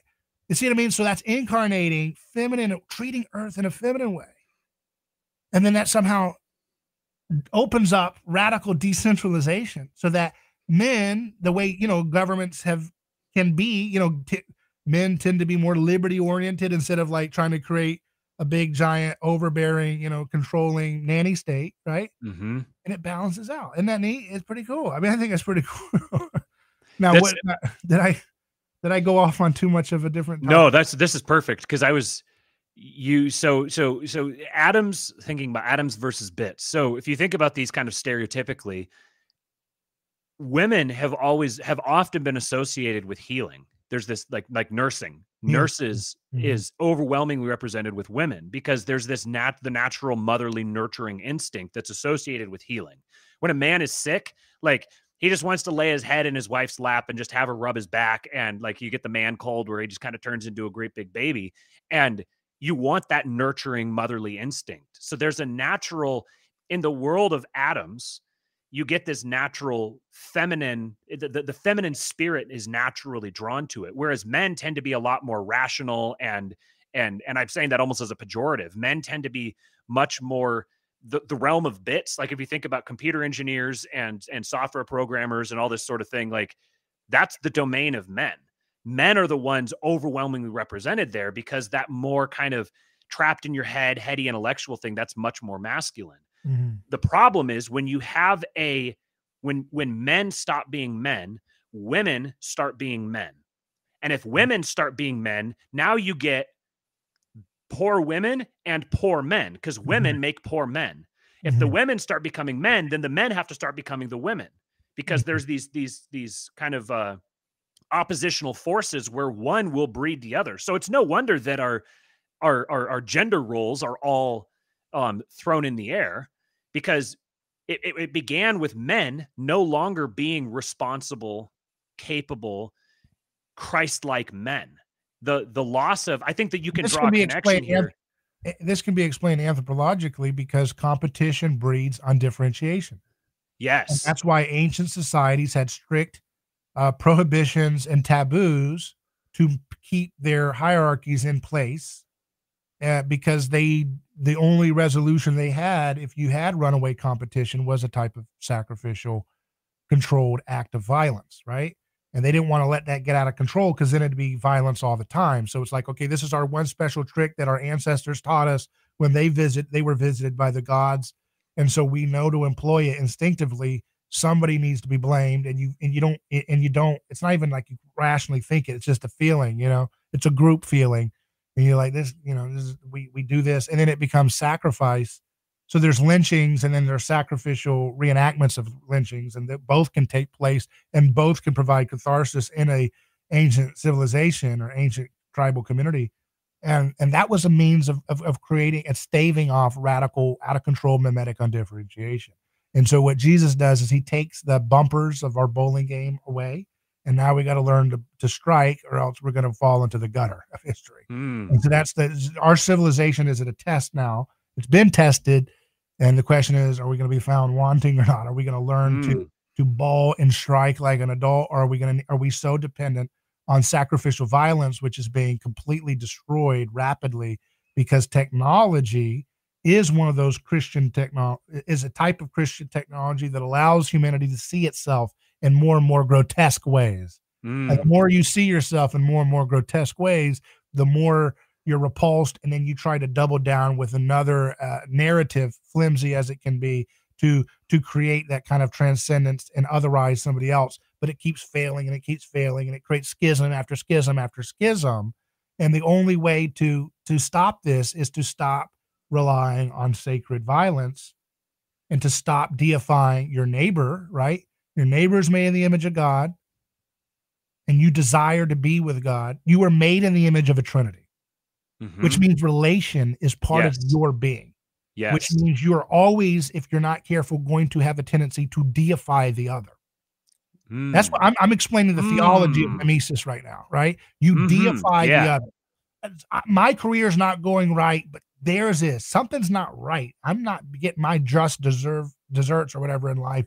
Uh, you know, something's holding me back. It's my race. It's my whatever my childhood traumas, whatever it is, holding me back. It's unfair, but that person seems to have a, a, much more unfair blessing and they get to get coast in life. I have to do this much amount of work and they have to do this much amount of work and they get to have all that and I get to have all this little bit. It's not fair, right? That's deifying the neighbor. But it's it's a twisted desire of something in which you really want to have transcendence by relationship with the other, which is the Trinity. So mm-hmm. when you mm-hmm. misplace that into worship of the creation rather than worship of the creator, then you get into this kind of mimetic repulsion and attraction, which is what we call mimetic rivalry. And again, uh, when you when you what, what Christianity does is that it starts to it starts to show how some forms of hierarchy and some types of differentiation are violent and unfair, right? And what the left does, what wokeism and, and what, that's just the latest fundamentalist version of what was political correctness before that and something else before that. The left is basically saying, well, re- differentiation itself is violent mm. because it can be the occasion for say, scapegoating, right? So mm-hmm. when you are in a, a primordial sense, everybody's stressed out. I'm talking, it's ancient society times. We haven't had rain in a long time. You're getting stressed and I'm getting stressed, and you and I are starting to have friction. We used to get along, now we're having problems. And it's much easier for us to point at the little uh, dwarf who's three foot tall and say, that guy, you know, why is he so abnormally small? It may be the gods hate him, and he's brought that curse into our community. And so, you know, um, because might makes right, you know, that kind of framework is implicit in that kind of pagan way you say, get rid of that guy. That guy brought in the, the wrath of the gods, and you put him on a pole or whatever, and you throw him off of a cliff. That's horrible. But that's what that's what people do. And they in that visceral reality of watching someone die and killing them at, with your neighbor that you were you and I hated each other, and now we get along. That's such a rapid emotional spiritual transition. Boom, such a relief that it gives you the sense of shared transcendence which is a false form of the shared transcendence of Trinitarian relationality. Does that make sense? Mm, That's yes. the Satan. That's the Satan. That's why Jesus said, Behold, I see Satan fall like lightning, because that framework was considered to be divine, and then God destroyed it. and it fell like Mm. lightning to the earth. And now we know it as the accuser. Now we know it as the false religion that we're all tempted by to this day. We do this in every type of way you can imagine. We do it, you know, you go to a, a high school reunion and everybody's kind of shy and whatever, and you break the ice because you remember stories that are making fun of a friend that, you know, everybody laughed at. That's a Yeah. proto scapegoating catharsis. You're building rapport by, you know, kind of at the expense of somebody else. Right. The stone the builders rejected has become the cornerstone. But in so doing, right, what happens is now the revenge of the nerds is taking place, right? Now the people who are the butt of the jokes are now taking over the world, right? Ah, But they will too create more blowback in the form of these little guys that get on there with Bronze Age perv. Oh, now we gonna now we're the victims because we work out. Uh, uh." That's they're they're gonna try to do the same stupid cycle, eternal return stupidity, totally owned by the crowd, totally owned by the fake sacred, totally religious, totally missing the boat. You know what I mean? you know, if you think about what what is masculinity and what is femininity, fa- masculinity is that which gives, and femininity is that which receives. There's a old joke about how a, a woman will will take whatever you give her and give it back to you like tenfold. So if you uh, you know if you give her seed, she'll give you a child. If you give her a house, she'll make it a home. Um, and if you if you give her bullshit, then she's going to give you a mountain of crap back um but uh but that, that it's getting at that idea that that that the the masculine perspective is that which gives that which which pours out. Christ we are the bride of the church. With respect to with or we are the bride of christ. With respect to christ the church is feminine because Right, we right. receive from Yeah. him. He gives to us. Yeah. but then with like respect Mary, to the right, world is the is the is the womb right for incarnation to take place? Right. and earth these are arch- i mean archetypes have Yes. some play here. I mean I, I like to i like to focus more on you know uh you know like uh you know the anthropology but archetypes have a certain there's a lot of truth to it you know using those patterns you know? Right. Like even somebody told me about like uh little mermaid. I, I mean i haven't seen that new movie or whatever but the idea of the earth the the ocean being like the belly of the earth right? It's at the bottom Mhm. of the earth and that's like that that's where mermaid that's feminine and then the the guy on the ship he's from the land that's the mind that's Mm. heavenly heaven and earth coming together right and that like and bringing you know legs is like you know incarnational reality happening where you're you know the technology boats right you know what i mean right nature being brought into the city, right? right Nature to right. you know, you know, garden to city. You know the- the- so the church the church is the um with respect to humanity to the rest of the world the church is masculine because the church is giving to the world you give Mm-hmm. to the world whether you're giving um in in the in the like donational like charity sense Right. or whether you're giving of yourself you're sacrificing yourself for the world Yeah. and i think it's not a coincidence then in that model that the church is constructed visibly as a hierarchy of men because the church has the masculine role with respect to the rest of the world th- this yeah the, the way that these um the but way in the relationship to God, it's feminine. Yeah. right right so Mhm. we receive from god we give to the world and then the so you have the the feminine garden at the beginning and the masculine city at Within the, the, garden. Yeah. Within the of garden, right, Rivers. right, fruits For healing right of the nation. right What does it mean right. to have healing of the nations? I mean, it would start What- with getting rid of seed oils. I mean, come on. See, I, Right. believe, I believe that, like, uh, see, I, I take that when it says, you know, for God so loved the world, right? I believe that Jesus is saving the world. hmm I, I, I don't have a defeatist mindset. I think are you familiar with the recapitulation theory of atonement I mean, I've heard of it. What is, what is it in your? it- mo- most simply, it's essentially that um uh Is to it try it Athanasius or what is that? Um Athanasius and I think the first person who um uh was it Irenaeus I think was one of the first people to really um he might have been the first one to use the term I think it was Irenaeus someone in the comments is gonna is gonna yell at me for not getting it right um but it as the, the the notion essentially is that is that God saves the world by saving humanity that that Mhm. humanity is that that the world fell with humanity because Mm-hmm. our role metaphysically um interfaced with creation is such that when man falls, the rest of creation falls with him. Right, right. And that Christ in saving man has has recapitulated and, and is saving through creation through man. And that this is what it meant for man to exercise dominion over the earth. Man Adam's first responsibility was to name the animals. And that's not just like he's saying, all right, we're going to call you zebra, we're going to call you lion, we're going to call we're just making up some mouth sounds. A name is an identity. A name is like is like the thing that defines you. So Adam's job was to put creation in order, to justify creation, Mhm. to uh, to give you meaning and purpose, to give you meaning and purpose, to align you together, to order creation. And every And then- animal and every gemstone has a meaning, it has revelation about what God is like. Yes. They're all yes. designed as images of little partial reflections of, of like God's character and personality. That's why he says, study the ants and you Right. know, behemoth and all these different things, you know? in the sense that that Lion Jesus is Jesus Mm. is both God and man together. So you you you have humanity, and then humanity is mixed with with God. In the same way, you the how is man created? He he spoke the animals into existence, but with man, he took existing creation, fashioned it, and then breathed into it.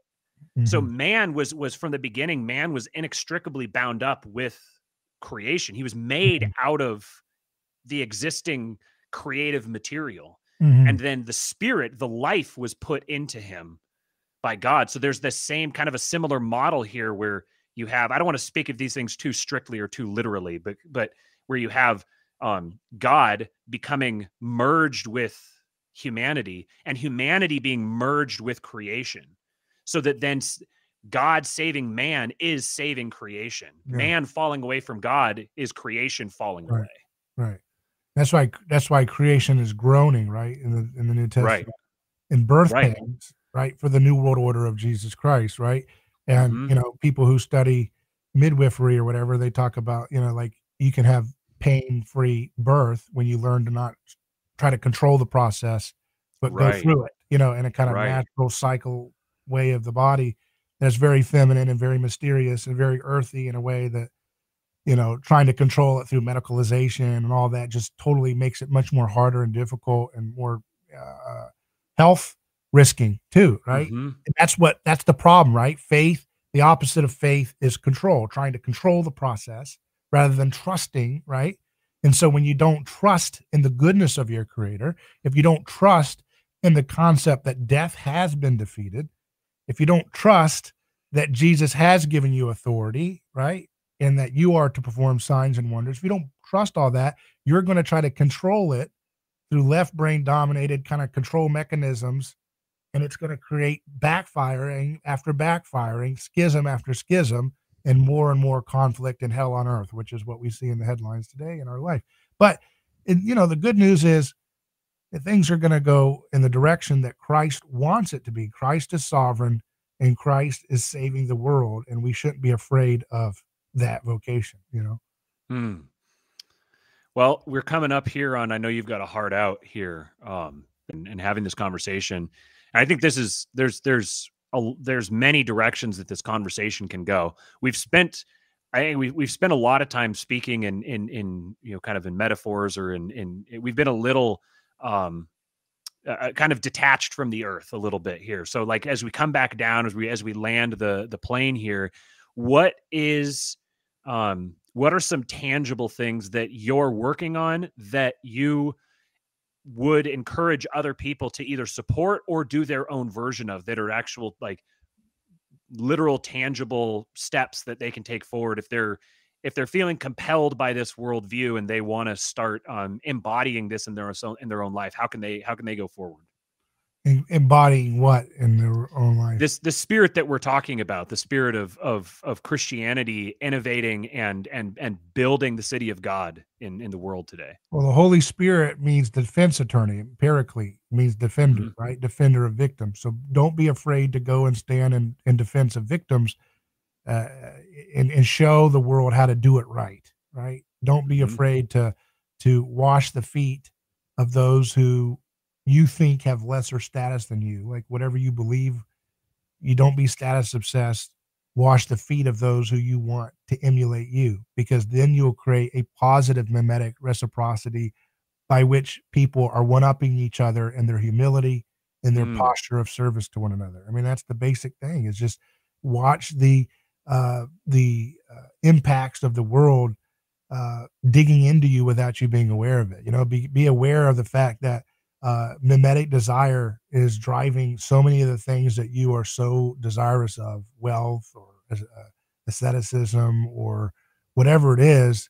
Be aware of that. Be aware of the folks in your life through your life that have been modeling desires that you have uh, you've been unconsciously or consciously modeling and not finding satisfaction. The more you try to draw closer to the object that they are modeling for you, the more you realize how unsatisfying it is and how how many how many warts you see on it, you know, when you're up close.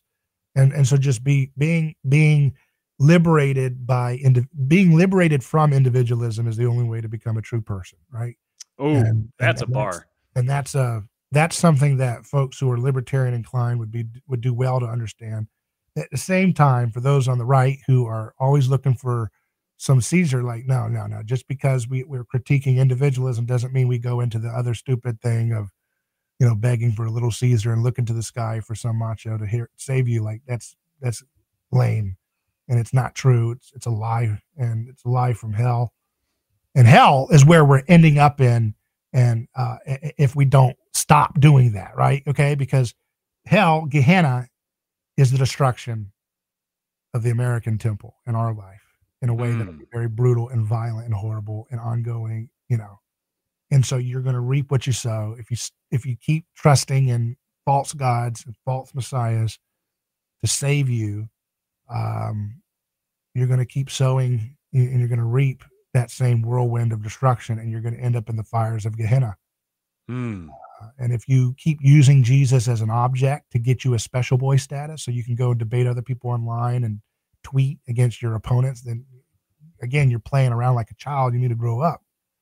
The Bible's about growing up, just like it goes from a garden to a city. The Bible's about becoming an adult, about growing up.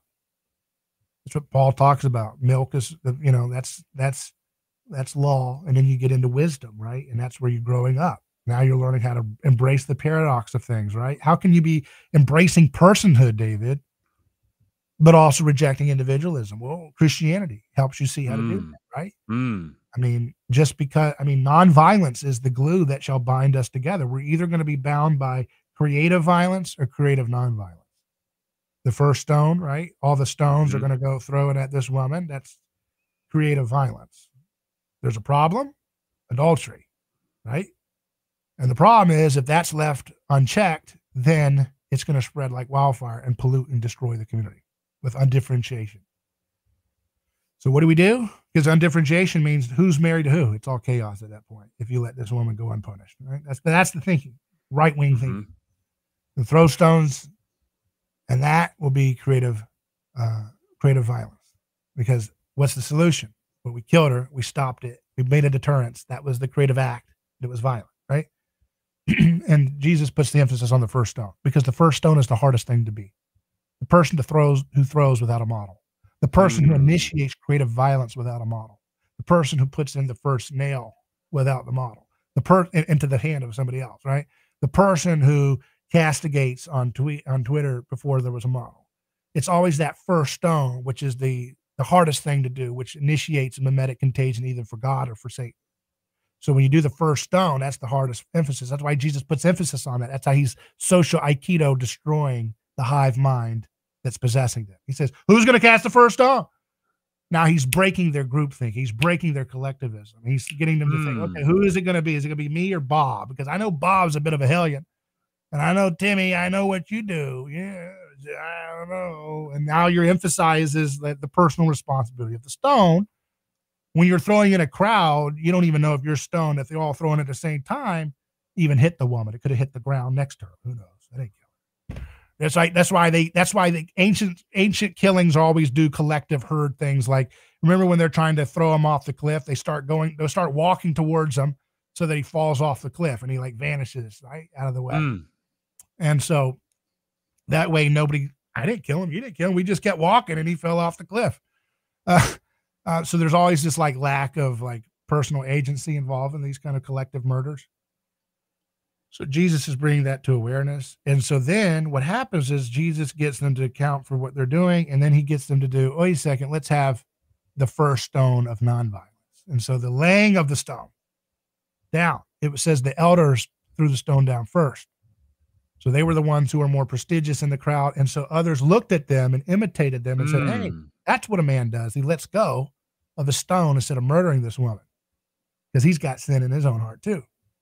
So then that creates a mimetic contagion of nonviolence, creative nonviolence. What's the creativity happening in that act of mimetic nonviolence?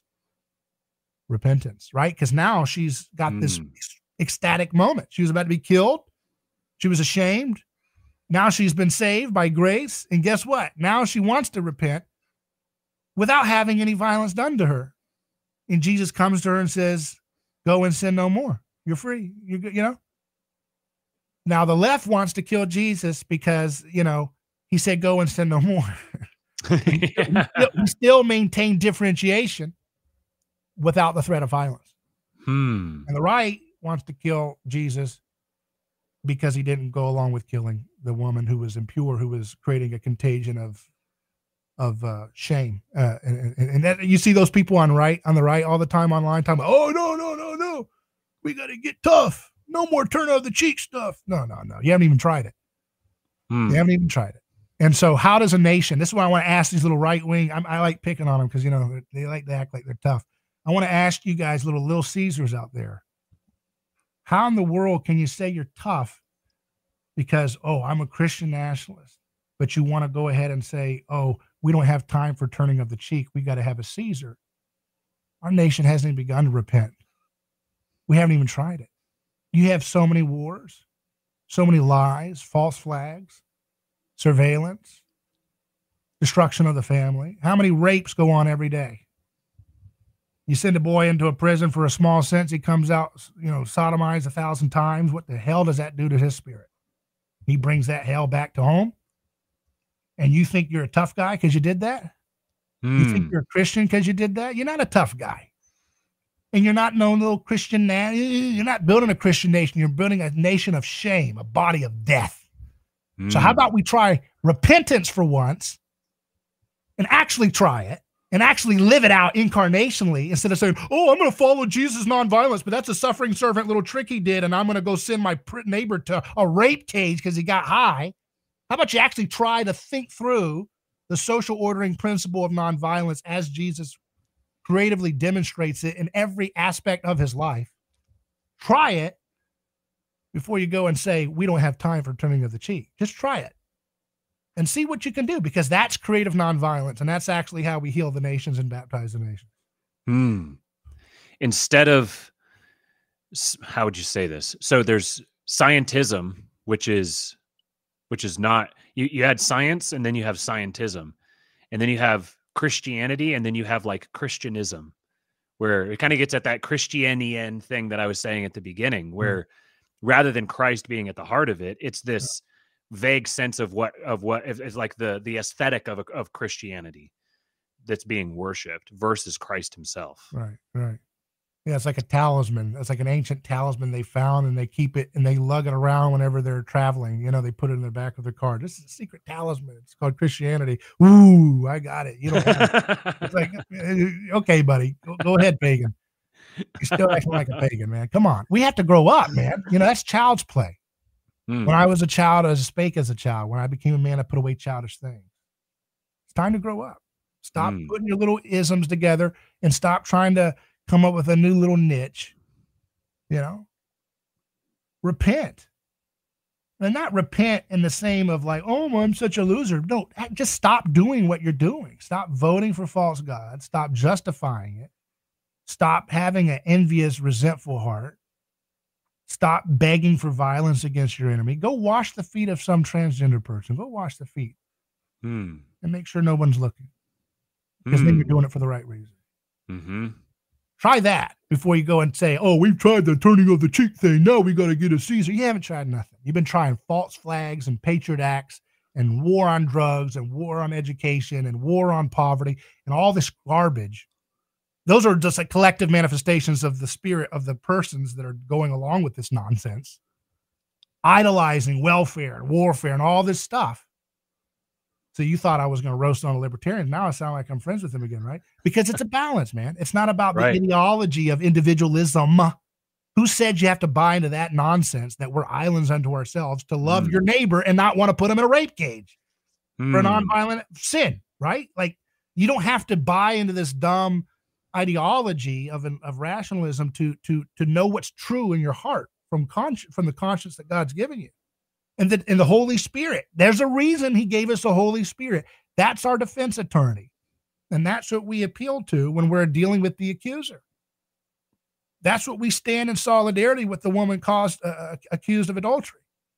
Stop it. We're going to have, we're still going to see it's maintaining differentiation with nonviolent love. That's the secret. It's not that hard. The left wants to take away differentiation because they're afraid it might get the girl killed, right? If we say that adultery is wrong, it might get her killed, and that's not fair. And so they're they're pointing out a part of the gospel. So you hmm. just got to harmonize the left and the right parts, and then you get the full picture back in place together. See what I mean? Mm-hmm. Left says don't give any differentiation because that might get that girl killed. And they're they're speaking about a Holy Spirit truth that's that's partially true, deeply true. And that's mm-hmm. why they're more effective at moving culture than the right is. And then the right says, but no, but we can't allow this to be said to be just as good as marital fidelity. I mean, come on. If we do that, we'll be destroyed. We'll be totally disintegrated. So it'll be a poisonous mimetic contagion. So the answer in the Christian way is no, we maintain differences. Fidelity is good, right? Adultery is bad. But we're not going to murder and sacrificially lynch people in order to maintain that difference. We're going to learn how to be adults. Hmm. That was fantastic. That was.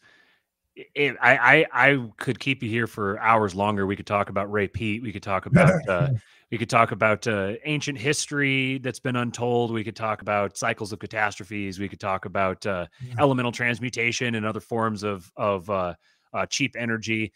Maybe in the future we'll have a conversation like sure. that. For now, uh, do you have any plugs? Any anywhere you want to send people? Sure. I mean, go to our website and uh, neighborschoice.com with the A, a neighborschoice.com. Um, and our podcast is just search for my name, David Gornoski, um, as it's spelled on the screen here. Um, uh, at whatever podcast you like, uh, contribute to the show if you, you like what we're doing. Um, we're not sponsored by Pfizer. and, um, you know, have fun. Awesome. Sounds good. I've got some super chats here that I'm going to read through. Um, you're welcome to stick along, stick around as long or as little as you want. Sure. Um, I want to, I want to rec- recognize the, the super chats that I got. Um, so I appreciate you, David. This has been, this has been a lot of fun and we should do this again. Um, let me scroll up here and hit some of these. Uh, da, da, da. Okay. So two bit podcast who I, I, think you've, you've talked with him before, uh, with Jason and Mark. This is Jason. He sent $20 Australian. Um, oh, what is it called? Uh, Rue bucks. This is what this is a term for for Australian dollars. They're Rue bucks. Adam became aware of his nakedness after the fall. We became aware of our spiritual poverty after the cross. and then uh, another one down here. Got five dollars from random username. Appreciate you, buddy. And then another twenty dollars of or, or, another twenty Rue bucks here from Jason. He said, "Our collective awareness of the desire for the transcendent will be the revelation of this age." Um, Jason and I last night had in the in the uh, the Discord, um, the the supporting listeners Discord for Kingpilled, we had a very interesting conversation related to this, talking about um, about competency and um, the the our role in embracing this responsibility for for innovating, for healing, for saving people, for saving the world, um, and that competency is going to be at the core of that because. Uh, the current situation with you, have got the stakeholder capitalism with Klaus Schwab, mm-hmm. and um, you just a cheap rip off of Jesus, man. We don't need to worry. Right. Yeah, exactly, exactly. cheap and wannabe. cheap wannabe. It's man. and it's, it's and it's and corruption is what is corruption is what is enshrined at the center of it. Yeah. So it's the project is doomed to fail. Uh, but but see, the, the thing with stakeholder capitalism is that, um, and I don't I don't want to keep you. So at any point here, if you want to piece out, then feel free to. No, I was going to do what we do. You know, you got and in, in the South, you got to pass that bucket right again to get some more. uh some ties right, right, right. Get some more before we can pay the rent for this building. Come on, yeah. pass the chicken bucket again. Come on, get some more donations in from my brother here. Come on. Um. So the thing with stakeholder capitalism is that it's not wrong. This notion that companies, if a company is to exist, they don't just have a duty to their shareholders. If that's, that's if that's a contractual relationship they've entered in, sure, fair enough, whatever. But a proper company does owe a duty to its stakeholders. It does owe a duty to its community. It does owe a duty mm-hmm. to its employees. It does owe a duty to its its vendors. Stakeholder capitalism is true, mm-hmm. but at the heart of it is incompetence and corruption because it's not an incarnational philosophy. It has no vitality. It has no life. It's dead. But if you build a Christian company, an explicitly Christian company, where you sacrifice yourself into that, where you're solving problems for other people. You're making other people's lives easier. You're taking away pain and suffering. You're healing people. You're, you're performing signs and wonders through technological innovation and development to make housing cheaper, to make energy cheaper, to improve this food supply, to generate additional livable land. Architecture more beautiful. Yes. all of these agriculture, like our buddy Joel Salatin. Yes yes, this is the frontier. Anti gravity. I mean, what we need Christians need to be flying into their next TED talks at that Davos meeting with anti gravity hoverboards. Get on stage and wash that stinking Klaus Schwab's feet, just to show them that this is what it means to be Christ. Mm. We show up. Mm. We show. We, we make them look. Come on, you know. This, this is the real. This is the the real men are showing up now. The real adults in the room are showing up. I don't want to use these words silly, but I mean it's true. I mean it's like let let's show it. Let's show these wannabes how it's done. Stop mm. with this weak mindset of fleeing for the hill. I mean, there's a time to flee for the hills. I mean, if it gets acutely bad, I mean, you know, Jesus said go to the hills. Sometimes you got to go to the hills, but if if it's not all done yet, you come back down from the hills when you when the mm-hmm. summer of love is over and you get back to work. You know, trying to mm-hmm clean up the town. That was, that was one thing I was thinking about earlier that I, I don't think I said this that with the um, growing up in a Protestant denomination that is so uh, fixated on the end times to the point where this this world hardly even matters. Mm-hmm. There's it it it, it it's ho- it generates this hopelessness kind of this it generates a form of nihilism about the day-to-day life because it's like well this world doesn't matter what what's the use of trying to save What's the use of trying to innovate? What's the use of trying to explore? What's the use of trying to to study the stars or or or or examine geological evidence of things or what like what's the point of all of this because mm-hmm. this world is going to pass away all of this stuff is is is just um fleeting and temporary but that's not the that's not the world that the bible describes that's not the mm-hmm. world that the church has described for 2000 years mm-hmm. this this world was created and it was called good. God created this world and said it is good. So by exploring this world, by by by fashioning good things out of this world, we're quite literally participating in the act of creation through Christ with Christ. Mm-hmm. That's right. Random username here said ten dollars super chat. See, this is this is real bucks. He said, uh, I think modern Christians are reluctant on the technology Bible merge arguments because it's embraced by atheists who believe the ancient alien mythos that God was just an advanced alien. You have any thoughts on that? I'm sure there's a lot of excuses to stay on the plantation. Mm, perfectly said. 10 more Rubucks here from Jason. He said, We don't fear death, we fear judgment, which is symbolized by the cross. And then let's get down to the next one. We got five dollars super chat from AJ Alonso. Appreciate you, man. And uh, and I think that's it. All right, so we we, we passed the bucket back around and, and one more like, time. We got to pay rent. Oh, yeah. water bill coming up. Right. Speaking of that water bill, how can we make that water bill uh, lower? How can we uh, yeah. how can we reduce the, the the cost of the water bill? That's right. Yeah. Um, desalination, radical technology. Mm-hmm. You know, mm-hmm. are you familiar with OTEC? Mm-mm. It's a. Let me see what the exact uh, abbreviation is here. It's Um, ocean thermal energy conversion. Mhm. It's a processor technology for producing energy by harnessing the temperature differences or thermal gradients between ocean surface waters and deep ocean waters. Um, it's pretty fascinating. I, I just encountered it recently, and basically, it's a way that you can you, you take the the cold mineral rich water from deep down in the ocean and you pump it up to the surface, and somehow that using that that thermal gradient, you can generate really really cheap electricity Hmm. uh, to the point where uh, it, it's near zero while also harvesting the the the the minerals the mineral rich water down there you can harvest those minerals and draw them up one of the most So there's something for you to do. right Find those guys that are doing that. Put them on your show. yep yep And plug the heck out if they need a fundraising or something. Go plug. Uh-huh. There's something. There's something Mhm. for you to do. Mhm. You know what I'm saying? If you want like an incarnational example, see if it Right. works. Test it against other technologies and efficiencies and costs and all the other regulations, and all these things, and you know, throw it up against the wall and see if it sticks. Mhm. That's what Christians should be doing. That's what conservatives Yeah. should be doing. That's what you should. If you're going to CPAC, you should be talking about that. And it shouldn't be get me elected and we're going to raise funds for OTEC or whatever the heck that is. You know, not going to raise government stuff. No, just like okay, if this thing works, we shouldn't have to use welfare to make it happen. Mm.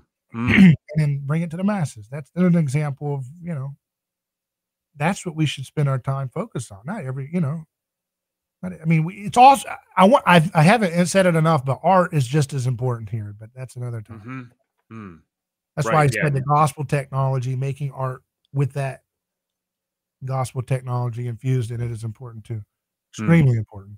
Mhm. But that's that. I mean, I've never felt more alive when I'm doing a creative act, when I'm creating fiction or something like that. I mean, it's just like you feel so in touch with your creator, you know, you just feel alive with that. And I'm sure it's the same thing when you're Tesla or whatever, playing around with a Tesla coil in Colorado Springs, you know, and, you know, you're playing around that. I mean, he's in, t- he's in tune with his creator. Mm. Beautiful. It's beautiful. And we've missed it. We've missed it, man. We've turned ourselves into a bunch of Luddites because we're disembodied. We don't have an anthropology. Without an anthropology, then you don't really know what the heck you're supposed to be doing and getting out of the boat, right? Mhm. that's so I mean, it's just not that hard. I'm not talking about esoteric stuff. I Mhm. know some of it seems like it because we've been told not to talk about like elemental transmutation. That's a scary word. What I mean, it's a fancy word for just a technology that would help alleviate a lot of pain and suffering and and and lack that, that Mm. people are, are are owned by poverty and the fear and the shadow of death. And we're going to get rid of the shadow of death. That's what it means to throw death into the lake of fire. Is that Africa doesn't have to go, you know, chip away at mines and so forth, or be beholden to all these NGO crookster, you know, little crooks and neo-colonialist little scams and so forth. I mean, everybody else for that matter, right? You know what I'm saying? That Mhm. throws the death into the into the into the lake of fire. Mm. We we are we are throwing the death. We're throwing death into the fire in so many different ways. Little things, you know, when someone disrespects you and you don't return it with ugliness, you just have joy of the Lord. The joy of the Lord is my strength. The joy of the Lord Mm. is my strength. Remember that every day. The joy of the Lord is my strength. Every time the news gets you down, or whatever you know, bad news you hear about personal health or anything like that, the joy of the Lord is my strength, and that allows you having that joyful lightness of being. Allows you to not be, uh, you know, drawn down by mimetic weight, you know, and, and fear. Mm. So that's that's uh, something to remember. You know we we talked about narrative and how um how human human beings are are narrative driven beings that we exist in narratives i mean this is all our like our our, our internal thought process all the time is is forms a narrative we think of ourselves narratively and you get things like uh using the easy easy example Ray Peat with the seed oil Yeah. um, situation. This is a the the the the proliferation of seed oils and their their toxicity is a narrative driven phenomenon. It was narratives, it was marketing narratives that were used. It was it was deliberately manipulated scientific narratives that were used to to put yeah, them yeah. in there. Good, good, good point. So that's so. What is that? That's mythology driven technology. Yes. See? There yes. you go. Good. Yes. So That's telling good. stories, this gets back, to you can look at all of history this way. You know, they say the victors write the history books. Well, that's not entirely true. The people the victors pay write the history books because the victors always pay someone else to write the history books for them. So the scribes write the history book. Who are the scribes working for? They are representing an interest. Yeah, History media- isn't a That's what I say a people, science. when people say, "Oh, media has never been like a such a stenographer for power," and I'm like, no, it's always been. always media has been, always yeah. been the priestly and scribal cast writing down mythology.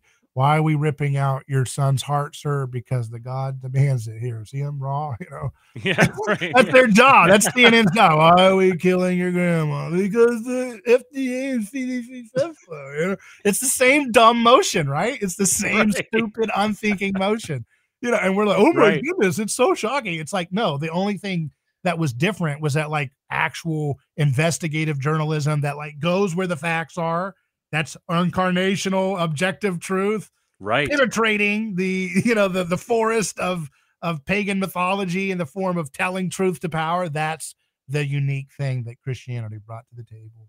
Right. okay? Not in the service of empire like zoroastrianism was. Uh uh-uh man i'm going for it now. I'm Oh going- no, i'm gonna five get you people are banned off be of youtube now man. We're going hard against them today.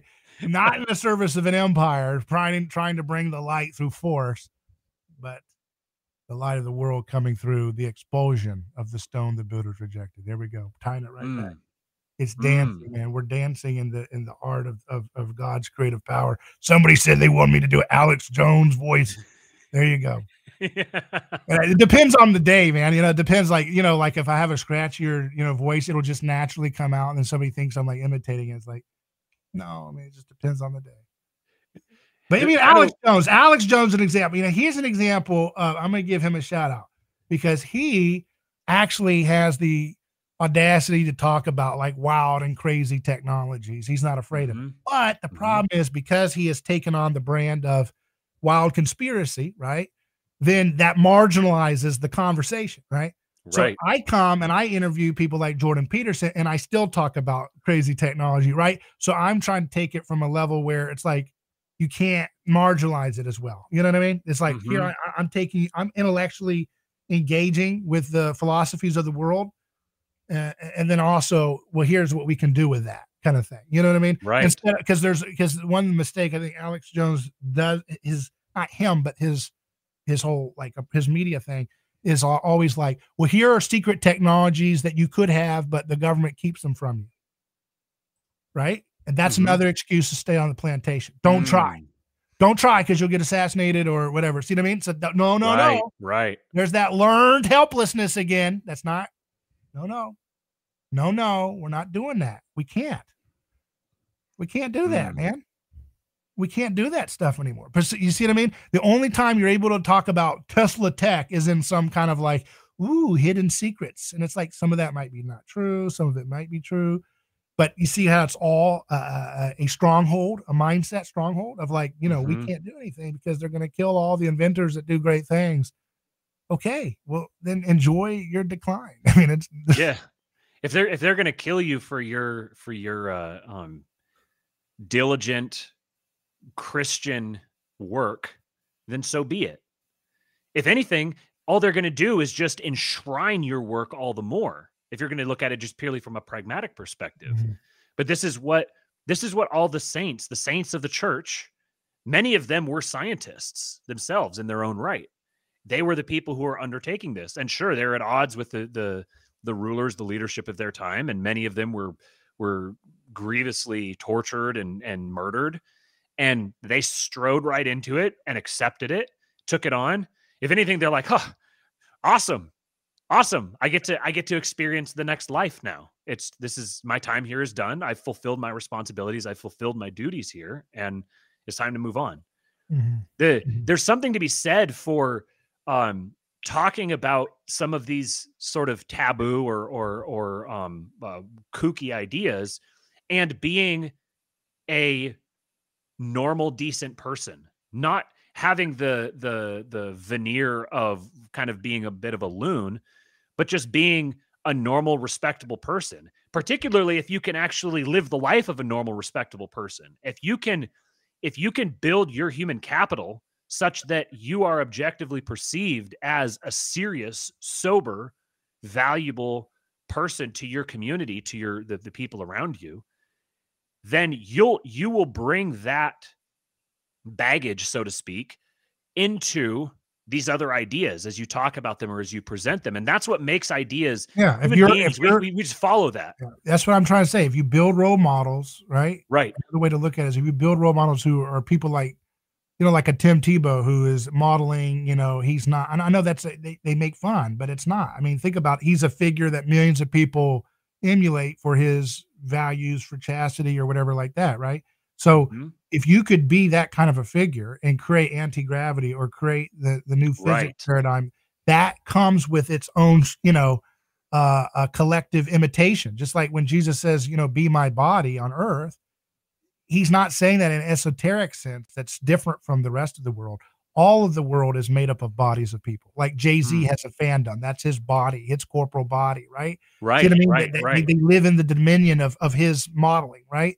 And so Jesus uh, does the same thing. It's just it's just a body in competition with those rip-off bodies, those comp those those wannabe bodies of Jesus, right? You see what I mean? Like Mhm. these stars create their little fandoms or fiefdoms or whatever, which are just corporate bodies in imitation of their worldview that they're modeling. So if we want to win the culture, we have to be the so-called Einsteins and Teslas and Wright brothers and Ford, right? We have to be that now.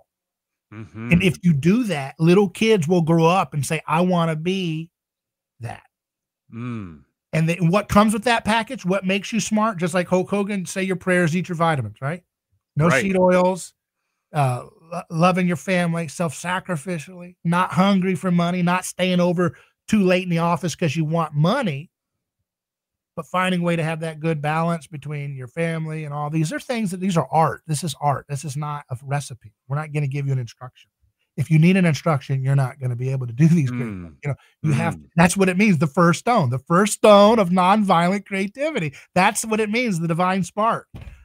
That's it, man. I mean, it's the divine spark. It's being able to to imitate to imitate the right collection of people and the right ideas and the right timing with God's spirit infusing it all. That's what innovation looks like. And it's not, and it's so it's not just that you you get people to want to be like you or or an awe of whatever you do because they think you have high social status. That's the earthly way that will move the normies towards us.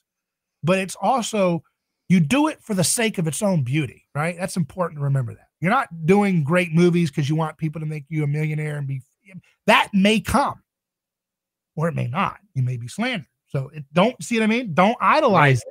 Right. That's another good advice. You put this back in the advice section that you asked me to give people a takeaway. Don't idolize. Well, if I become a great artist or filmmaker, I'll get the fame and then I'll show people Jesus because you know that might be setting you up for a big scandal on so Mm. many different ways. So don't idolize that, and it may not come, but that may be a, a, a, a burden that God gives you, and it is a burden to be seen Mhm. as a social status role model. You're in Mhm. severe trouble now. You're you're you're asking for trouble and blessing maybe if you can handle that load but but do things beautifully make a good business or make good art or make good family for its own sake no one's looking because that's the beauty that's the glory Mm. because that's what Mm. you're designed to do right so you make the anti-gravity not because well this will help us beat the empire i mean it may you do it because it's beautiful in and of itself and that's what you were designed to do as a created image of God. Mm. Mm. You know I mean? mm. You're playing with his sandbox, which which tells his story in everything, including the beauty of watching something float to move. That in and of itself is incarnational Christian beauty changing the world. That's how beauty changes the world, you know? Mm. You can have your anti gravity machine in any color you want as long as it's black. Yeah. All right. I just got a work email that came in that I got to respond to. So I appreciate you staying um, staying on, and uh, this is a great conversation. Let's do this again. All right, Um, take care. You gave you gave your plugs the Neighbor's Choice, and then uh, if you guys can like and share this stream, that would be fantastic. We're trying to get the, the channel spun back up again, and all of your interactions really helps. I appreciate all you guys. Got a, a super chat here, two dollars twenty cents Canadian from the Dentist twenty seven. Appreciate you. Uh, appreciate all of you guys in here today, um, and we'll be back. I think I'll do another stream again tomorrow, um, starting uh, Orthodoxy and the Religion of the Future by uh, Father Seraphim